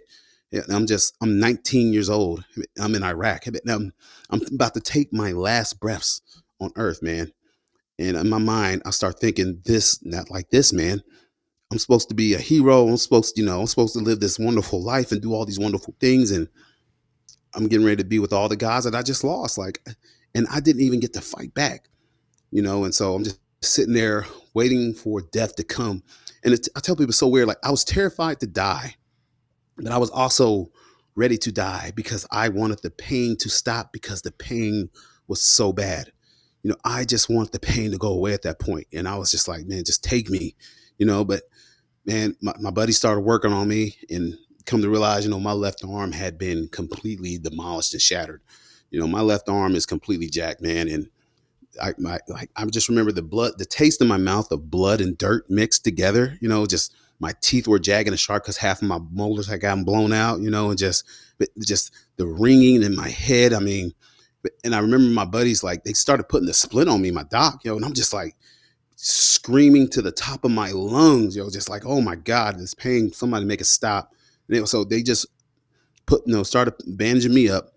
And I'm a big boy at this point, yo. So they were like, dude, we need your help, Pitts. We need you to get up off the ground. We need you to dig down deep and help us. And I just remember hearing them say, We need you, that we, we need you. And I just always told myself I would never fail these dudes again. And I dug down with everything in me as they grabbed me by my good arm and they lifted me off that ground. And that's when I decided I'm going to live and I'm going to fight back. And I remember they picked me up and I screamed out horribly as they picked me up. But my training came back, yo, and I was like, hey, where's my freaking rifle, man? Somebody give me my damn rifle right now. Because that is one thing you learn in boot camp is you don't go anywhere without your rifle. Your rifle is an extension of you. You are worthless as a soldier without your rifle, especially as a grunt. Your rifle's everything. And, and I didn't know where my rifle was, yo. So I'm like, man, give me my rifle. And then I remember somebody saying, man, somebody's already secured it. And I heard that, but I was like, I still want my rifle because I'm ready to start shooting if need be, you know. But so they get me in the Humvee and then they transport me to the CSH. I think it was the 91st CSH in um, BIAP at the time. And I still don't know to this day who was driving the Humvee. But that bastard, I swear, hit every damn hole and pothole on that road back to the hospital, man. I mean, I'm sitting in there dying, just crying and just uh, saying the Lord's Prayer over and over again, like Our Father who art in heaven, hallowed be thy name, thy kingdom come. And hit a bump, ah, you know, just man, we finally get to the CSH, and I mean, it was so weird, you know, because we had just been there like Thanksgiving Day. You know, we had a we got blown up real bad on Thanksgiving Day. Know, we just we took our boys to that same CSH, man, and I didn't know that you know a couple weeks later I'd be right there on that gurney getting rolled in, you know, and I remember they gave me my first ever hit of morphine My God, bro, I have never felt anything so wonderful in my life, man. never felt In anything. no way is he condoning the use of morphine. I am not condoning. No, not at all. No narcotics, people. But my God, man, it, and it was just man, and that's when I realized, you know, I was gonna live. I was gonna, I will not be okay, but I was gonna survive. But that's when I also knew I had a long road ahead of me, brother. I think there's one question that you screamed out that you left out of that entire story, and I was hoping you would get to it. But you were checking for certain body parts if they were still there. Oh, oh yeah, everybody, everybody I know that's gotten hurt. The first concern was, well, death, like, oh, dying, no, hey, dying, that's cool. But man, ain't no way I'm living without my nuts and my ball, you know, and my Johnson, bro. Ain't no way, you know. So I just remember like, LT, LT, please tell me my dick's still there. Please tell me my dick's there. and I just remember he grabbed, reached down and grabbed a handful, man. Was like, you're good. And I was like, all right, you know, I can deal with whatever comes after this, man.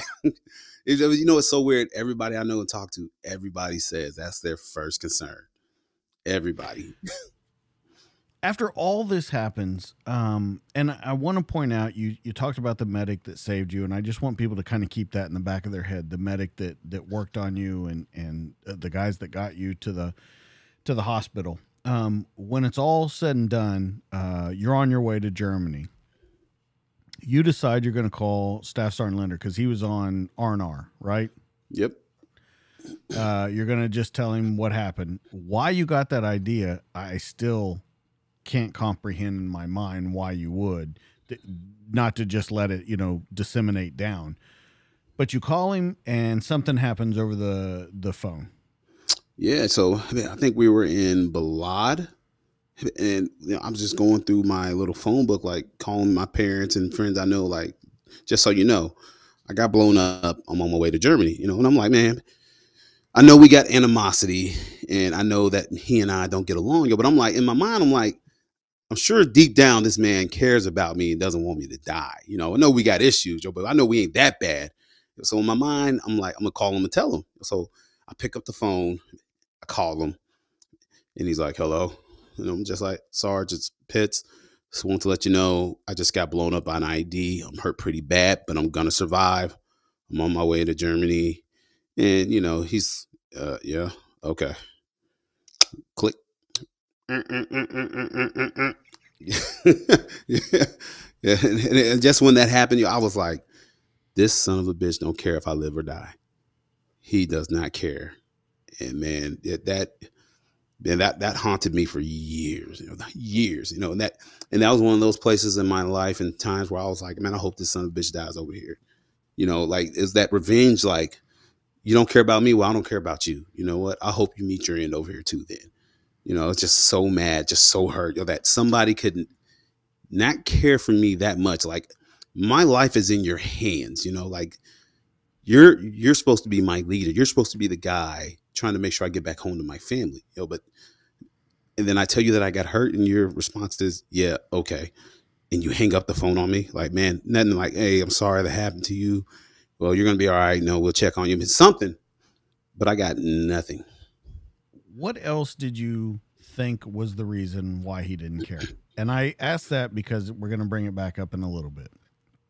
Well, in that time and moment, I just thought it was because he did not like me as a person. It just we just didn't get along, yo. But after I got out of the military, you know, I got I started doing a little, got into acting. I was in an HBO documentary and with uh, James Gandolfini from The Sopranos, you know, and so from that, I remember Tony Soprano was like, "Hey, man, how about you know you look into acting and I'm gonna hook you up with some people." So I'm sitting at home and I get this call from Spike Lee. He's like, "Hey, I want you to come to Italy with me to shoot this World War II Buffalo Soldiers movie about the Black Buffalo Soldiers unit in World War II." And I'm like, "Hell yeah, let's do it." And so while I'm over there, if people don't know who Spike Lee is, man, phenomenal director, has made a lot of movies, but when it comes to politics and being black, Spike Lee is the blackest of the black. When I say black, not skin color, I mean my man is down with the struggle, black power fist. You know, if you ain't black, you know, if it ain't black, it ain't right. You know, and it's a very, very extreme point of view. You know, but so for me, growing up, like I said, I was never, we never talked about color in my house. We never talked about black and white. It was just God, you know, right and wrong, you know, good character, good people. That's it. We never discussed well, politics. I, I have to cut you off because I, I, I want to bring this up because they kind of go together. I want to read something out of the book, okay? Yeah. You say, I know many will read this and stand in judgment of my mother and criticize her for the things she said to me and some of the things she did in reference to my skin. I understand how someone on the outside looking in can assume the worst about her after reading such things. But you all did not know Idella Pitts as I did. She did not do or say those things to hurt me or make me feel ashamed. She said and did those things to me out of her undying love for me and her desire to protect me so that I did not have to endure the pains that having dark skin in this life can bring. She was all too familiar with the pain and did not want me to become accustomed to it. Now, I think people need to understand that that's not just a statement out of here your mom took some extreme measures with you, especially about skin tone growing up, that I think people need to understand to put this in context with this story you're about to tell with Spike Lee. Yeah, and I mean, we can even start with the kids on the bus. Know, so black people making fun of other black people for being dark skinned. A lot of people don't realize where that comes from. That comes from slavery. So I tell people, yes, slavery's gone, slavery's over, yo, but the remnants of it are still here, especially within the black community. So where the slave master, I mean, if you take a slave plantation, you got the slave master, his wife and his kids, and a couple workers, maybe like what five, what five, 15, 20 people on a on a plantation, but you got 50, no, 100 slaves, you're outnumbered. You can't afford to let those slaves realize, yo, we all black. There's more of us than them. We're going to get together. We're going to take over. Yo, so the slave masters knew that in order to keep that from happening, they had to divide the slaves somehow. And so what they would do is divide slaves, you know, light skin versus dark skin. You know, it's all part of the, the uh, Willie Lynch letter. If anybody knows about the Willie Lynch letter, it talks about that. You know, you had to separate your slaves. You can't let them unite. You know, so the whole light skin versus dark skin thing, which a lot of people are not aware of, that happens within the black community. Nobody ever talks about it. We only talk about racism when it comes to white versus black, but never like black versus light skinned black, you know? And so me being picked on on the bus by those kids for being dark skinned, that is all descendant of slavery to where light skinned people think they were better than dark skinned people. Then, you know, you get the whole, well, he's cute, but he's cute for a dark skinned guy, or somebody tell me she's cute for a dark skinned girl. Yo, it's just that's all from slavery, man. And so my mom, growing up in Mississippi, had dark skin. She learned how to bleach her skin over the years. And I would be, I was intrigued by my mom's photos because my mom, when I knew her from my first memories, she was always of lighter skin. You know, but I look at her pictures, I'm like, she was dark skinned back in the day. Like, how did she do that? You know, and my mom, I guess when I started getting picked on on the bus by those kids, her trauma, you know, we passed down trauma from ourselves to our children, yo. And she passed her trauma down to me by telling me, like, hey, if you bleach your skin, you get lighter. Your skin's gonna be, your life's gonna be a little better. You know, my mom would tell me, don't wear black. You're dark enough. You don't need to be darker. Wearing black's gonna make your skin darker. And that's because my mom was trained and conditioned growing up as a dark skinned girl in Mississippi to hate herself for having dark skin because the light skinned girls were always treated better in the family you know, light skinned people are always treated better and looked up, looked upon better. You know, so my mom started teaching me those things, you know, but unconsciously. And me, I didn't realize that was my mom's trauma teaching me that. I just thought that was my mother just trying to love me and trying to help me have a better life. You know, so for me, I didn't realize the trauma that slavery still has on people. People might not want to talk about it. You know, Republicans, conservatives, like I'm a conservative guy, but a lot of people don't want to hear this. I'm like, dude, there are still issues that linger today from it. You know, so for me, man, growing up in my household, I said it was never talked about. It was never all black, this and that. It was just good people, bad people for the most part, you know. But man, when I got to Italy and I was around Spike Lee and his crew, and I was around not just black people, but black excellence. And when you get out of the military and you are lost, you know, one of Maslow's hierarchies of needs is the need to belong, man. We all need a tribe. We all need people. We need somebody. We were not created to be alone in this life at all. man, that's what the, when they when people go to jail and prison, they punish them, they separate them from everybody. They put them in solitary confinement. It is torture. And me, I was alone. So when I got with Spike Lee and those guys, I was in search of a new tribe after the military, and I found it with these guys in black extremism and black excellence. And that's when I started my journey to the extreme left of where, you know, we didn't land on Plymouth Rock. Plymouth Rock landed on us. These no crackers is out here, you know. It's the white man. Everything's the white man. Nothing's my fault, you know, man. And I remember telling these guys about how the black kids on the bus would make fun of me. And they told me, brother, you have the skin color of kings from Africa. The reason they're making fun of you is because of slavery and this is not on you. You know this is the evil white man's legacy and heritage that they have left with left you with you know and it just i became intoxicated off of this black separatist black power thing man and it was so powerful and it was so intoxicating man. I mean it felt so good to have my own tribe yo and i mean i when i say i went all in i went all in. I did black studies. I mean i studied black everything you know just because it was my first time in my life i was proud of something you know, I was proud to be black. I wasn't just black. I was, you know, I was proud to be black. You know, man. And for me, it all started to make sense. The things in my life that I never had an, uh, I never had an answer for, I started getting answers for. The answer was slavery, racism, white people, white supremacy.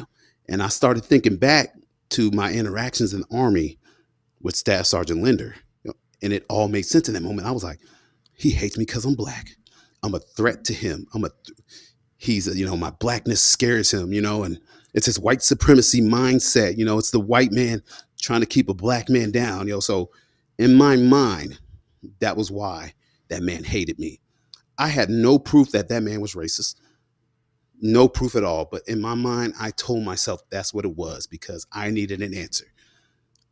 And that's an easy answer to go to unfortunately for a lot of people especially today man, if you're a black and you want to be a victim, you can play that victim card all day because, man, I'm the type of person that believes you find whatever it is in life that you're looking for. And if you are looking for a reason to hate, you will find every reason. Me, I was looking for a reason to blame someone except myself. And I use my skin color as that as that bar to where if I failed or if I did something wrong, it wasn't me. It was white people. It was racism. It was white supremacy and I bought into all of it. How do you go from the way your mom raised you and the way, I mean, we can include your dad into that, but how you were raised to that? I understand it's intoxicating, but it's a completely different mindset. How does it overtake you? And I want people to understand that because how it completely according to the book, it overtook your life. You say that you were Afrocentristic and you, uh, or excuse me, Afrocentric, and everything um, was completely turned on its head with you. Yeah, yeah. You know, it just the power of loneliness is strong. You know, I don't think we, I don't think we realize how strong loneliness is, and you know, and what's the word I'm looking for? You know, just insecurity, man. You know, I, I wasn't secure in myself. And, you know, and like I said, with my with love in my life and girls, I you know, I told you earlier where I was afraid of being alone and I would attach to anybody that would take me at that time. I did and that's who I was as a person, just very insecure. And I had no army buddies around, you know. So I just the first group of people I came in contact with, it was the Spike Lee uh, Spike Lee's camp, yo, know, and I just man, I dove in head first and I attached myself because you know, these people brought me in. They reaffirmed everything, and nothing was my fault. Man, black is beautiful, brother. And it, they just took me in like family, man, and just and it's so weird when I think about it because like that's not how I was raised. It's not how I was raised. My family, you know, my mom and dad were still married, you know, but I was still a young man trying to find my way in life, you know. And I'm just like, man, who am I? I know who what? my parents think I am, I, I say that because I'm trying to find out like how does your mom feel about that? You've got to have discussions with her. You know, I never really talked to my mom in depth about it, you know. And the thing is, man, most of my family on my mom's side, they all probably would have felt a lot of the same way. I mean, I talked to my auntie a couple weeks ago. You know, she was talking about. I forgot we were talking about something about police. Well, yeah, you know how these white people out here, baby. you know, just real casual. But she's a black woman that was born in Mississippi in the 40s. You know, she's she's gonna have these extreme views, yo. And guess what? When you have those views, guess what? You pass them on to your kids. You know, you pass that trauma down, yo. So how I was, you know, like I didn't discuss it much with my family, yo, but I found myself more so agreeing with some of the stuff my aunties would say. And my mom never really got much into the conversation, yo, but she would say stuff now and then, and I'll be like, ah, yeah, now I kind of understand that, you know. So I mean, like I said, we never got into a deep discussion about it, but I did with my father, you know, and I said we never discussed politics. You know, and I remember I was in, I think African American history too. Man, we were di- diving into W.E.B. Du Bois, you know, and just man, we were going in, and I'm just learning all this. You know, I'm just talking to my father. Here I am, almost died for America, and I'm over here out in the yard working with my dad. You know, I'm just talking like, man, do you believe like believe the thing that this country did to our people? Like how evil this country is, Dad. Like just the oppression and just heaping all this crap upon the black community, man. And I remember my dad looked up at me like, like what the hell do you know about any of this oppression, racism, slavery? I'm like, Dad, it's in the books. What do you know about this? you know, you know, you know, and he's this is a black man from Mississippi. He's and I didn't know, but you know, my dad was very very conservative, extremely Republican. Eh, never talked about it, yo. But man, we just started getting into this the conversation and debate. You know, I mean, I remember I used to sit online and argue with people. I remember I had this one this one line I would always drop on people when they talk about the forefathers. I'm like, that's your forefathers. Yeah, your forefathers were hanging my forefathers from trees in this country.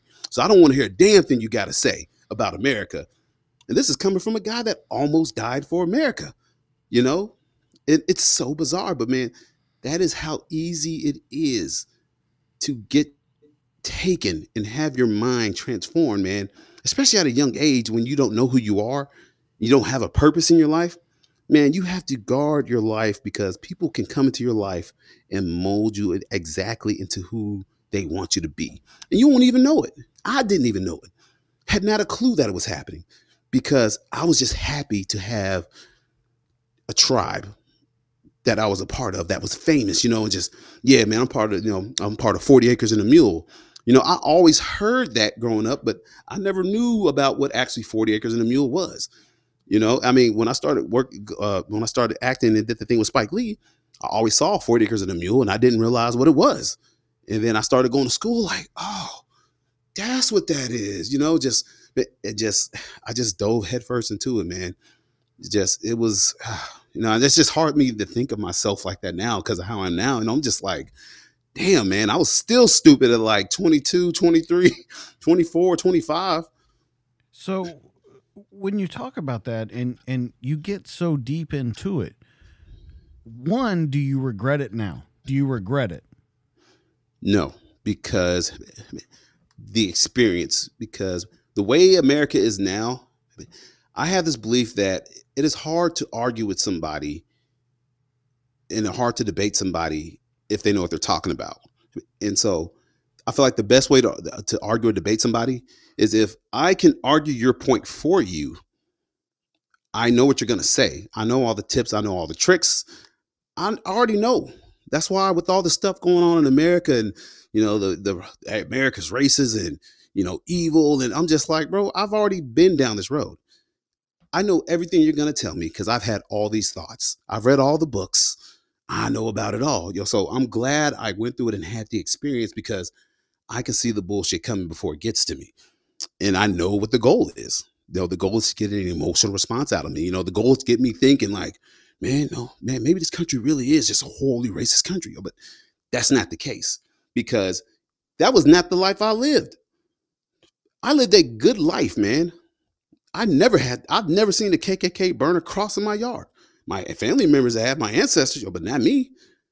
Man, I've been called Uncle Tom, a sellout, a coon, a coon ass nigga, more times than I've been called a nigger by some random white dude. You know, like, is there racism in America?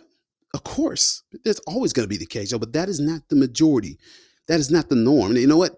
that has not been my experience.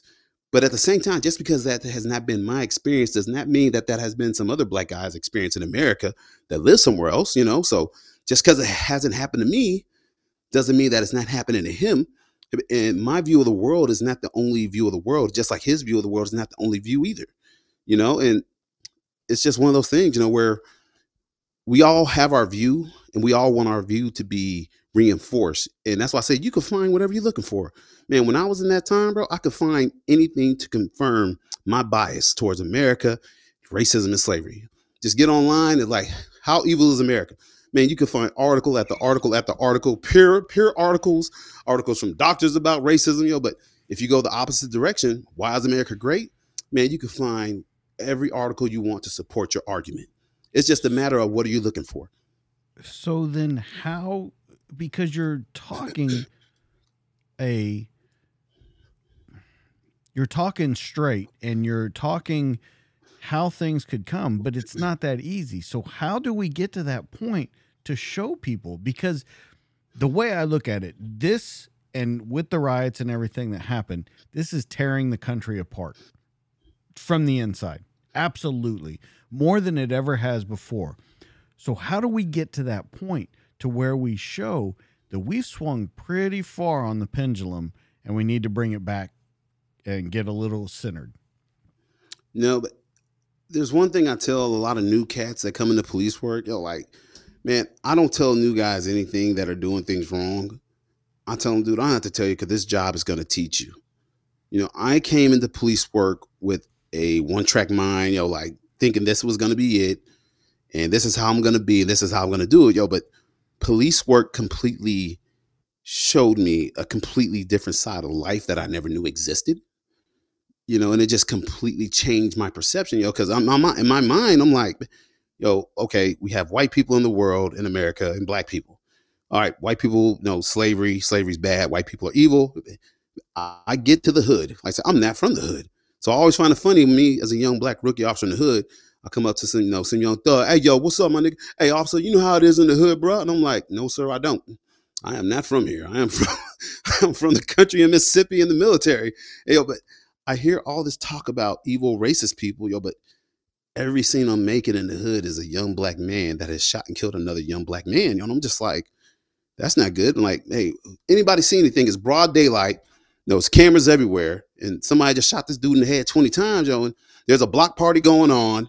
You know, there's TV cameras, and I'm like, hey, anybody see anything? Nope. We ain't see nothing, man. We ain't see nothing. And then next thing you know, the crowd turns on you, yo, and you're just like, hey, we're here to help. And they're like, man, fuck you, fuck the police. Y'all killed that nigga. Y'all just glad another nigga's dead. And I'm just like, that's not what we're here for, you know? And man, I slowly started to wake up to reality because of police work. Because, you know, we deal with people on their worst days, on the worst day of their lives. And man, I've seen so many young dead black men in the street, and I ain't never seen one KKK hood or one burning cross in the hood hanging black people or killing black people.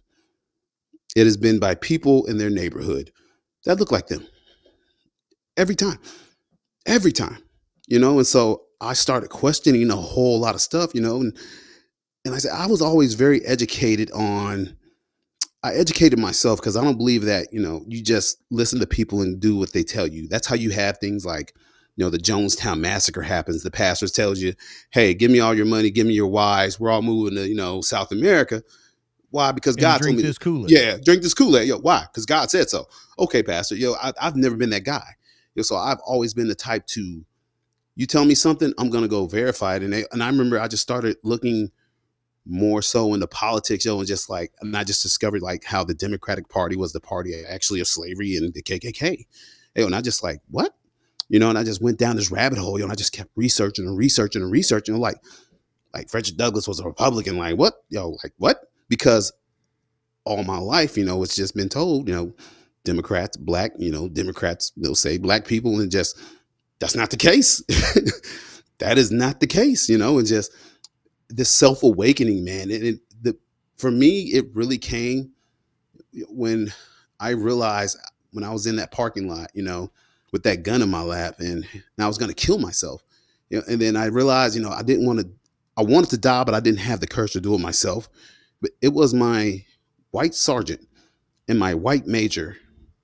And then I started thinking back to when I was laying on the ground in Iraq about to die on January 2nd, 2005. It was my white medic, my white buddies, who at that time I never saw them as white. I never saw these guys as white. They were just my boys. They were my, my homies. They were there to make sure I got home alive, yo. And I just remember all this hate and bitterness that I had learned from, you know, these people, yo. And I'm just like, these people love me, man, and they don't care that I'm black, yo. So why am I picking up all these burdens and carrying all this hate for people that never done anything to me but have done everything for me, you know? And just and I just started looking at myself like I'm a sellout, dude. Like, what a horrible person I am, you know, that I would cast, you know, this blanket on all these people, these white people that done great stuff for me. You know, and I just remember, man, going into the police academy, I remember we were walking up the first day.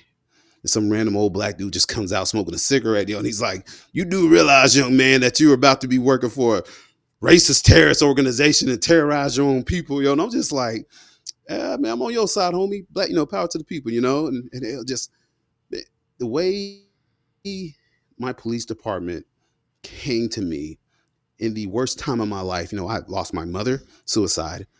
I had 80 accidental discharge with my shotgun. I was going through my second divorce. My wife was cheating on me. I was ready to kill myself, you know, and I had nothing.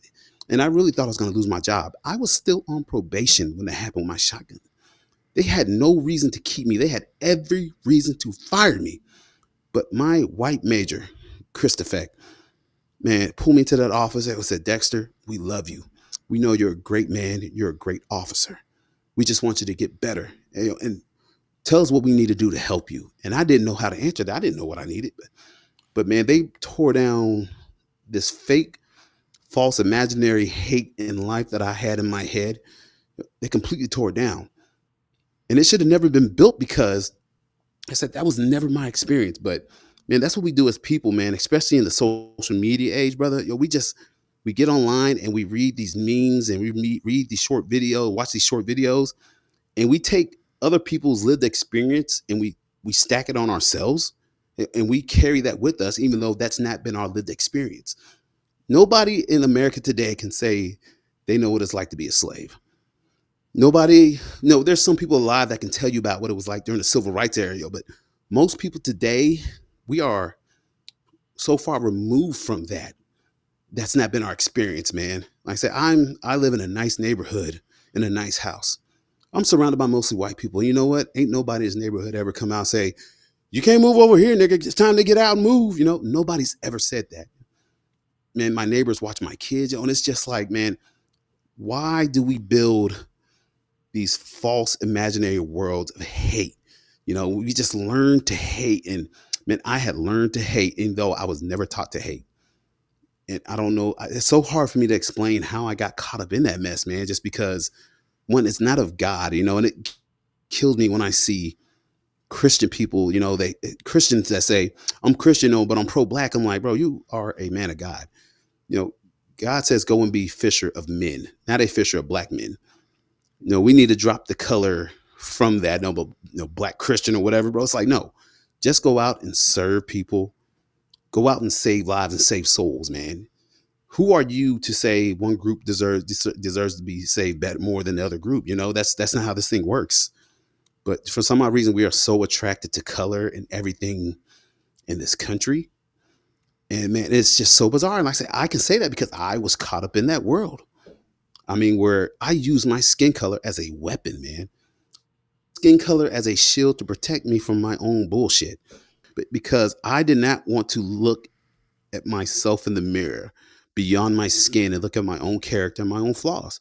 Eh, so, in order to keep myself, protect myself from doing that, I just use my skin color as a shield and say it's because I'm black. But when you take away my the skin color and you're all you're left with is character, who are you and what are you? And I did not like who I was or what I was below my skin, you know, because I like I said, I didn't know who I was. I know who I was supposed to be, I know who people told me what I was supposed to be, but I didn't know who Dexter Pitts was. So that's why when I wrote my book, everybody's like, why did you name it I Am Pitts? I wrote, named it I Am Pitts because I know, finally know who I am because I have spent most of my life trying to be a chameleon, trying to fit into groups, you know, just trying to fit in and be accepted. And I would do or say whatever it took to be to fit in and be a part of the group. And, and now at this point in my life, I don't care about being a part of the group. You know, everybody asks me, bro, how is it that you're an active police officer and you are so vocal about this stuff and you're not scared? Because I am not afraid to be my own person. I'm not afraid to be who God has designed me to be.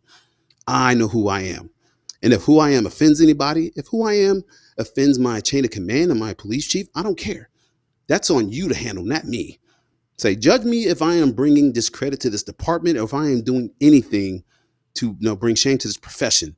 But PITS means something to people now. PITS means something to me. PITS means something to my kids.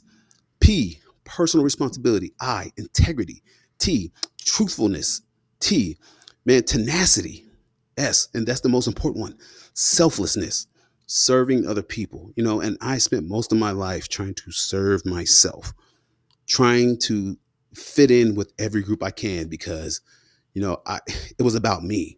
It was all about me, just wanting to fit in and be cool with everybody.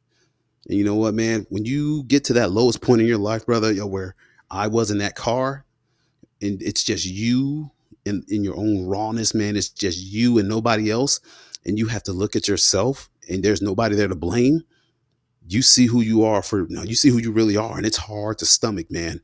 And I couldn't stomach who I was.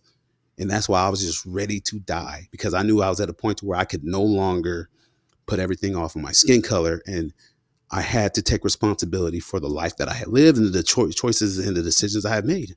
And I said, I hadn't made bad decisions in life, but I made enough of them that led me to live this fake life, man. And you can only live a double life for so long before it catches up with you, just like my mother. My mother lived two separate lives. I never knew that she was a battered spouse, a battered wife. But when you would see her in public, how you doing? Oh, blessed and highly favored, baby. How you doing? You know, just oh God, you know, just blessed, you know, just love the Lord, you know. But deep down, she had all these demons and was battling all this, and I never knew. You know? And so, for me, with my kids, I'm not to let what happened to my mother happen to me. And I'm not to let that affect and impact my children because they deserve a better life than that. And they deserve to know that, you know what? You're going to have good days, you're going to have bad days. But guess what? You are somebody, your last name means something. So you don't have to try to blend in with everybody because you don't need to blend in with everybody because God made you unique. You are not a photocopy of somebody else you might have a lot of you know mm. similarities between your father but you're your own person at the end of the day and i want my kids to be their own person and it's hard to do because man the pressure from you know social media and my god man my kids are going to deal with a whole lot more than i ever have to deal with you know yo but it's just like man how do i instill these good qualities and these you know and all this, these principles in my kids now to make them to where they're teflon so they don't have to live the fake life that i lived for most of my life so how do you do it? Lead by example, man. Lead by example. Like I said, I, my parents were. I mean, I had a good upbringing, despite how my mother's life ended and my parents' marriage ended. if I had a good upbringing. Man, I've never been to jail. I've never been, you know, never. I've been put in handcuffs, you know, but that's because I ain't gonna lie, man. They, they, I got, I got misconstrued as the wrong person. They said it was a big black dude, and I was walking down the street, and they, I got detained. I was like, "Hold on you, Ron and Terrell. It was Dexter Pitts. It was, but yeah, you know, just man, I live, I, I do everything by example, man. Everything's by example. Monkey see, monkey do. You know, and so for me, like, I just try to be as honest and genuine as possible. You know, I there's something though that that that sticks with me about this. You built that PITS principle, uh, the thing that you explained about. When you got back from your R and R, from everything that happened with your mom, that happened with you, you've got this will to live and this desire and this drive now. First call out of the chute, suicide. Oh man, yeah. The reason I bring that up is because you work so hard to get to where you were going to go uh, to get through that. You see this automatically, and it it doesn't. I don't think it puts you back in a tailspin, but you definitely someone there knew, hey, you got to get out of here. We got to work at this from a different angle. When you see that, you know that you'll never escape that in the job you're in. You're going to see it over and over and over again. You're going to see the hate that you're talking about. You're going to see the suicides, the death, everything that we've talked about the whole night.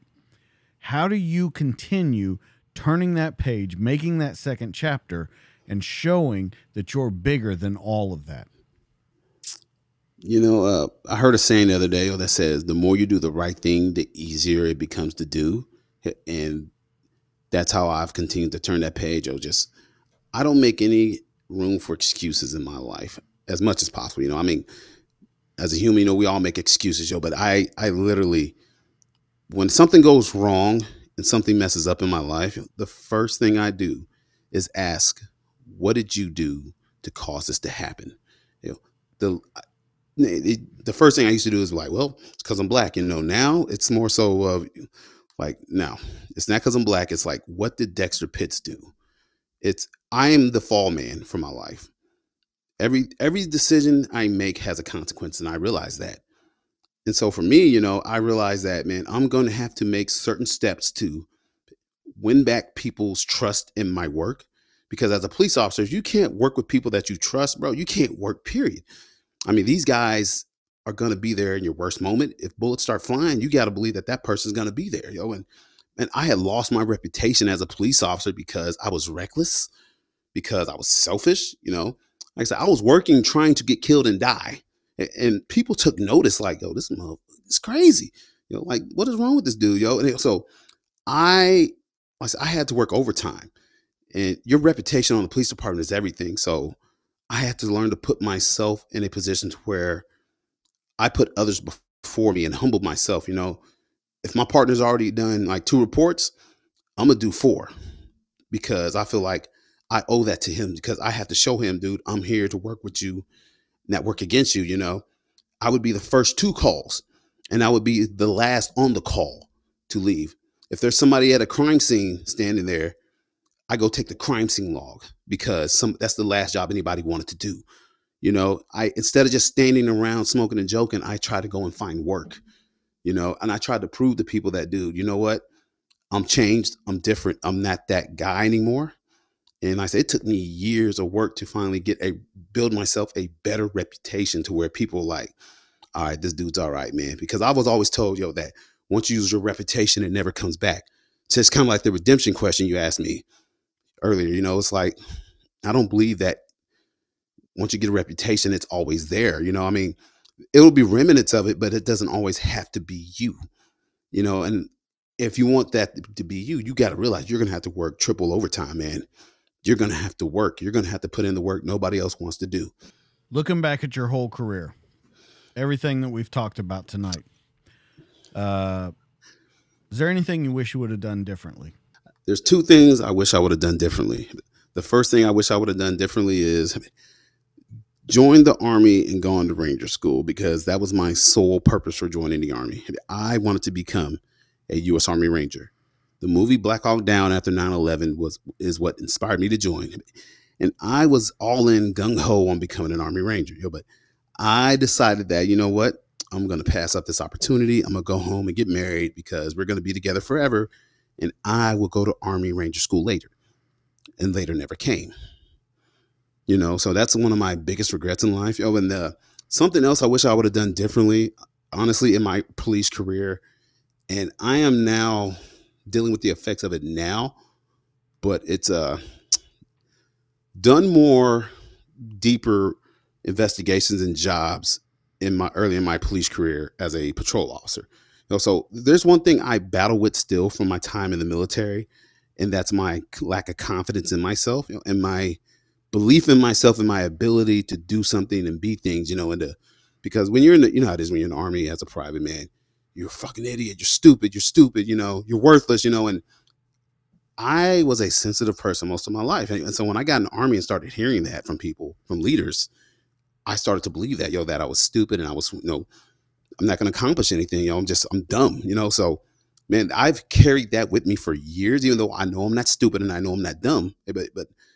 I avoid things sometimes in police work that are hard, like administrative stuff, because I've never believed that I was capable of it. So when it would come to go doing going that extra mile to do the good investigation to where, hey, let's go get this warrant, let's get this affidavit, let's do this and serve it, you know.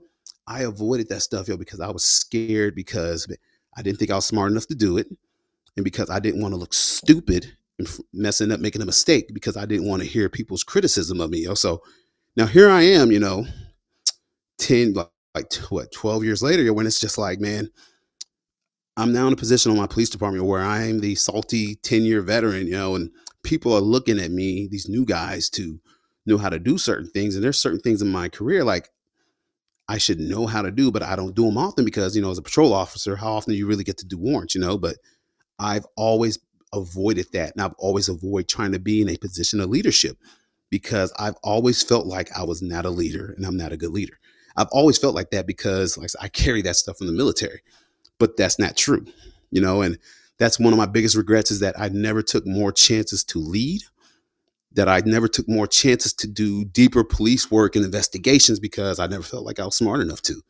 And now I'm to the point where I'm confident I can do all these things, you know, but it's still that hesitation in the back of my mind where it's like, man, like, man, ah, like we need an acting sergeant tonight. I'm just like, ooh, shh.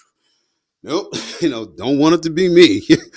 don't you know so i'm at a point in my career where i'm battling back against that and like i feel like i'm a brand new rookie trying to learn things because i put it off for so long because i was so terrified of messing up and what other people think but so what i'm doing now is i've decided for the first time in my career i'm going to become a pto a police training officer an FTO for your all you old police officers out there, yo. I don't know why they changed it, but you know, just man, I, it's time for me to start training people and giving back. And I had a young guy riding with me the other day for two days. I'm not I'm not a trained FTO. I'm not. But man, he was asking me questions and I realized I had so many answers to so many of these questions he was asking and how he was looking at me. And I was just like, man, I you know, I, I can do this, man. Like, why can't I? Because I like I said, I can hear Staff Sergeant Linder in the back of my head and others, you know, and others, you know, outranking soldiers just telling me I'm an idiot, yo. And it's just like, you know, I can still hear those voices, but you know, the older, confident me now, more confident as a police officer, and seeing that people are looking to me for leadership, you know, it's just like, bro, it's time to step up to the plate, man. You know, it's time to step up because I've complained so long about the lack of quality of officers in this job and on my department.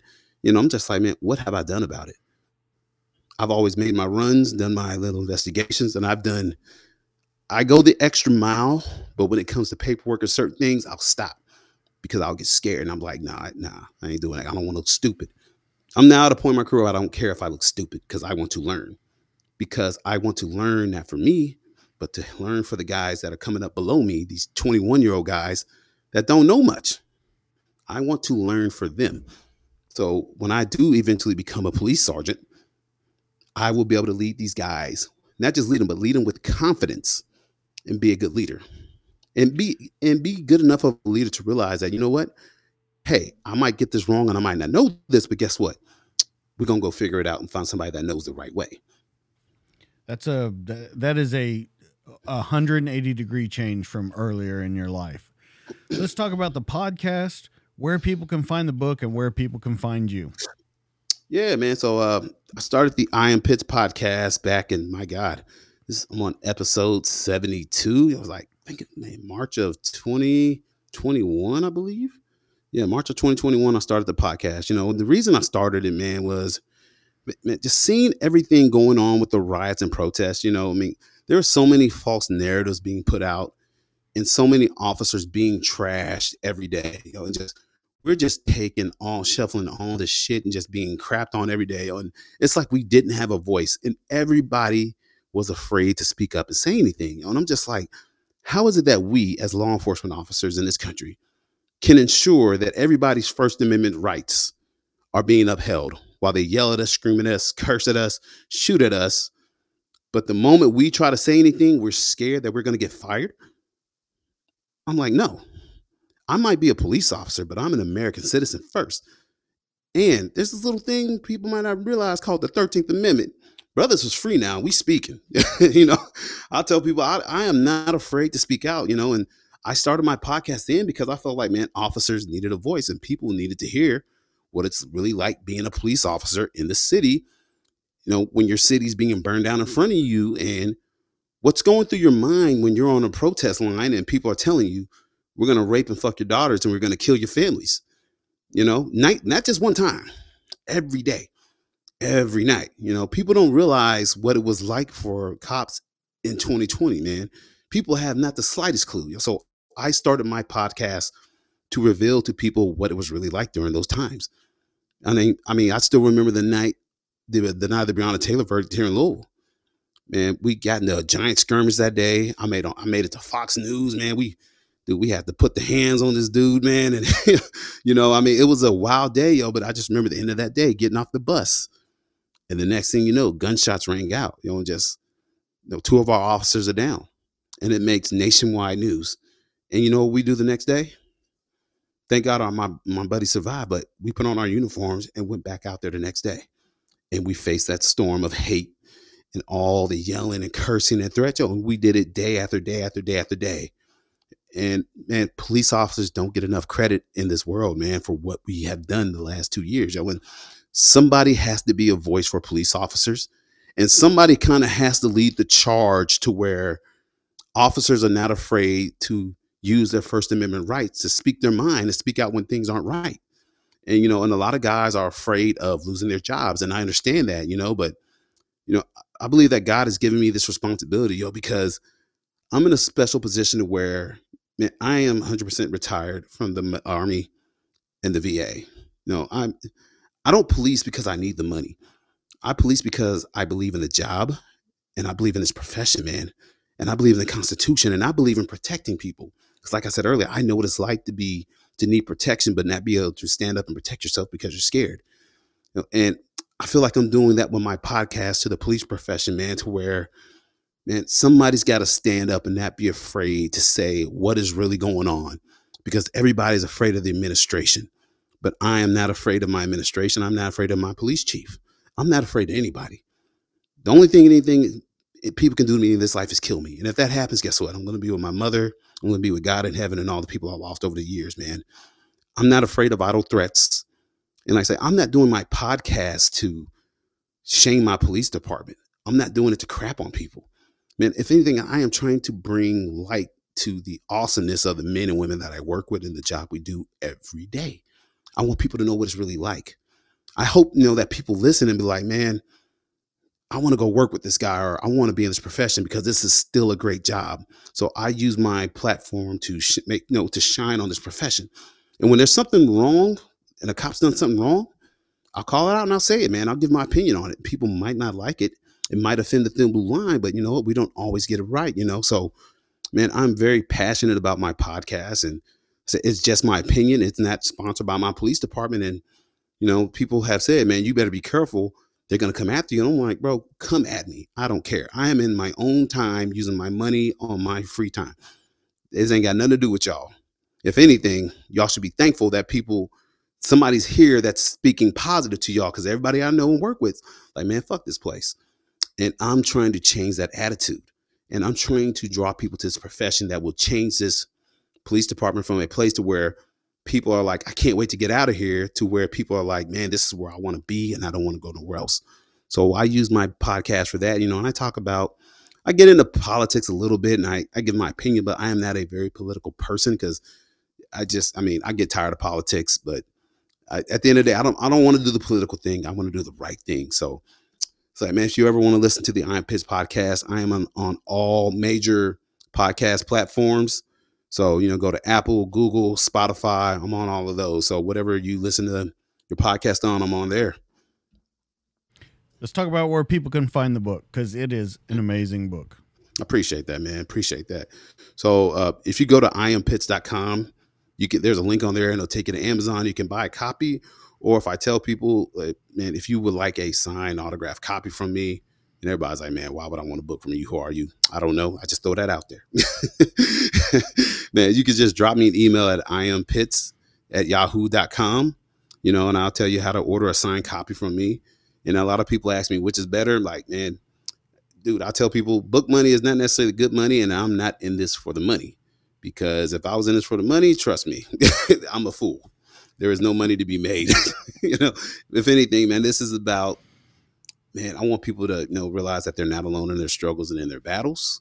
And more importantly, man, like I want to, like I, I want to shine light on veterans, those that have sacrificed for our country, and the police officers in this country that get up and go do this job every day, knowing that you know what, every call you take could be your last call, man. And so, like I said, it's I I love my profession. I, I love my brothers and sisters in blue. I love my veterans. Most importantly, man, I love America. That's why I got this American flag behind me. This country has been good to me and my family. This country has been good to all of us, but for some odd reason, we're losing light of that. You know, we're digging up, you know, the past demons and the past sins of America and bringing them to the forefront. Like, look at how horrible and evil this country is, and that is not the case. That's why I said in the book, man, we have to stop picking up these burdens from the past that none of us have ever carried and forcing these burdens to, uh, on our children to carry because that's not their burden to carry. It's so weird how we're fighting these battles that we again that we fought already years ago, and for some odd reason, it's like we're resegregating ourselves now, and I I hate that. And I just also want people to know, you know what, man, we don't have to be a country that's on this side or the left or the right side. That's that's not America, man. It is all about dude, taking care of your fellow man and doing the right thing. You don't have to be a conservative to be a good person. You don't have to be a Democrat to be a good person. You could be a good person regardless of whatever political party or philosophy you follow. Because at the end of the day, when I was laying on that ground in Iraq, dying, I didn't give a damn what political party, what color that person was. I just like, yo, whoever's here, help me. And it was the same thing when I was in Louisville during the riots and the protests. I did not care what the dude to the left or my right looked like. All I cared was, yo, you got my back? All right, cool. I got yours, man. Let's make it home. At the end of the day, that's all that matters. So we got to learn at some point in time to put all this pettiness aside and just see each other as people. Yes, we have differences, but you know what? We have a lot more in common than we have that separates us. But like I said, it's all about what are you looking for? I know what I'm looking for. I'm looking for unity, I'm looking for peace and looking for love. But have make no mistake. If you want to bring war and war and craziness to me, I'll bring it back to you. Dexter, I'm so honored that you were on here. You have an amazing story. Guys, uh, if you want to find some more of Dexter, once again, iampitts.com, the I Am Pitts podcast on all major podcasts. Go there to find his book. It'll take you to a link on Amazon, and you can get a hold of him at iampitts at yahoo.com in order to get an autograph copy. He doesn't know why people want to do that, but maybe you do.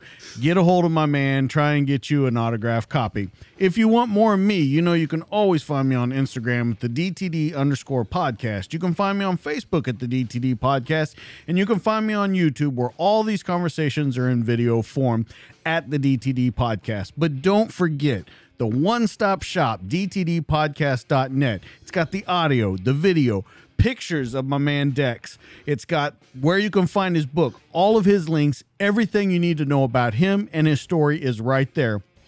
Once again, dtdpodcast.net. Also, don't forget to go to our sponsor at policecoffee.com. You know they're an officer owned business. They're dedicated to crafting the finest coffees and blends, and they're shipped as soon as they're made to provide the freshest copy available. Each batch is roasted fresh by people who know what it means to stay vigilant, and their specialty coffees do not waste one drop when flavor is concerned. Their coffee's some of the best you'll find. I talk about it every week, but the most important cause from it, they give back to our community. 50% of their profits go towards helping family members of police officers who fell in the line of duty. Guys, please go and check them out. They are an amazing sponsor. They do everything they can for the show, and they do for those brothers and sisters in blue. Remember, policecoffee.com, and when you put in your order, DJK10 for 10% off your order. Well, I think that's going to be it for the show tonight. Make sure you check out his book, I Am Pitts. Make sure you check out his podcast and make sure you come back and check out all the stories here every week at the DTD podcast. That's going to be it for tonight. That's Dexter. I'm DJ. This has been the show. We're out of here, guys. See you later.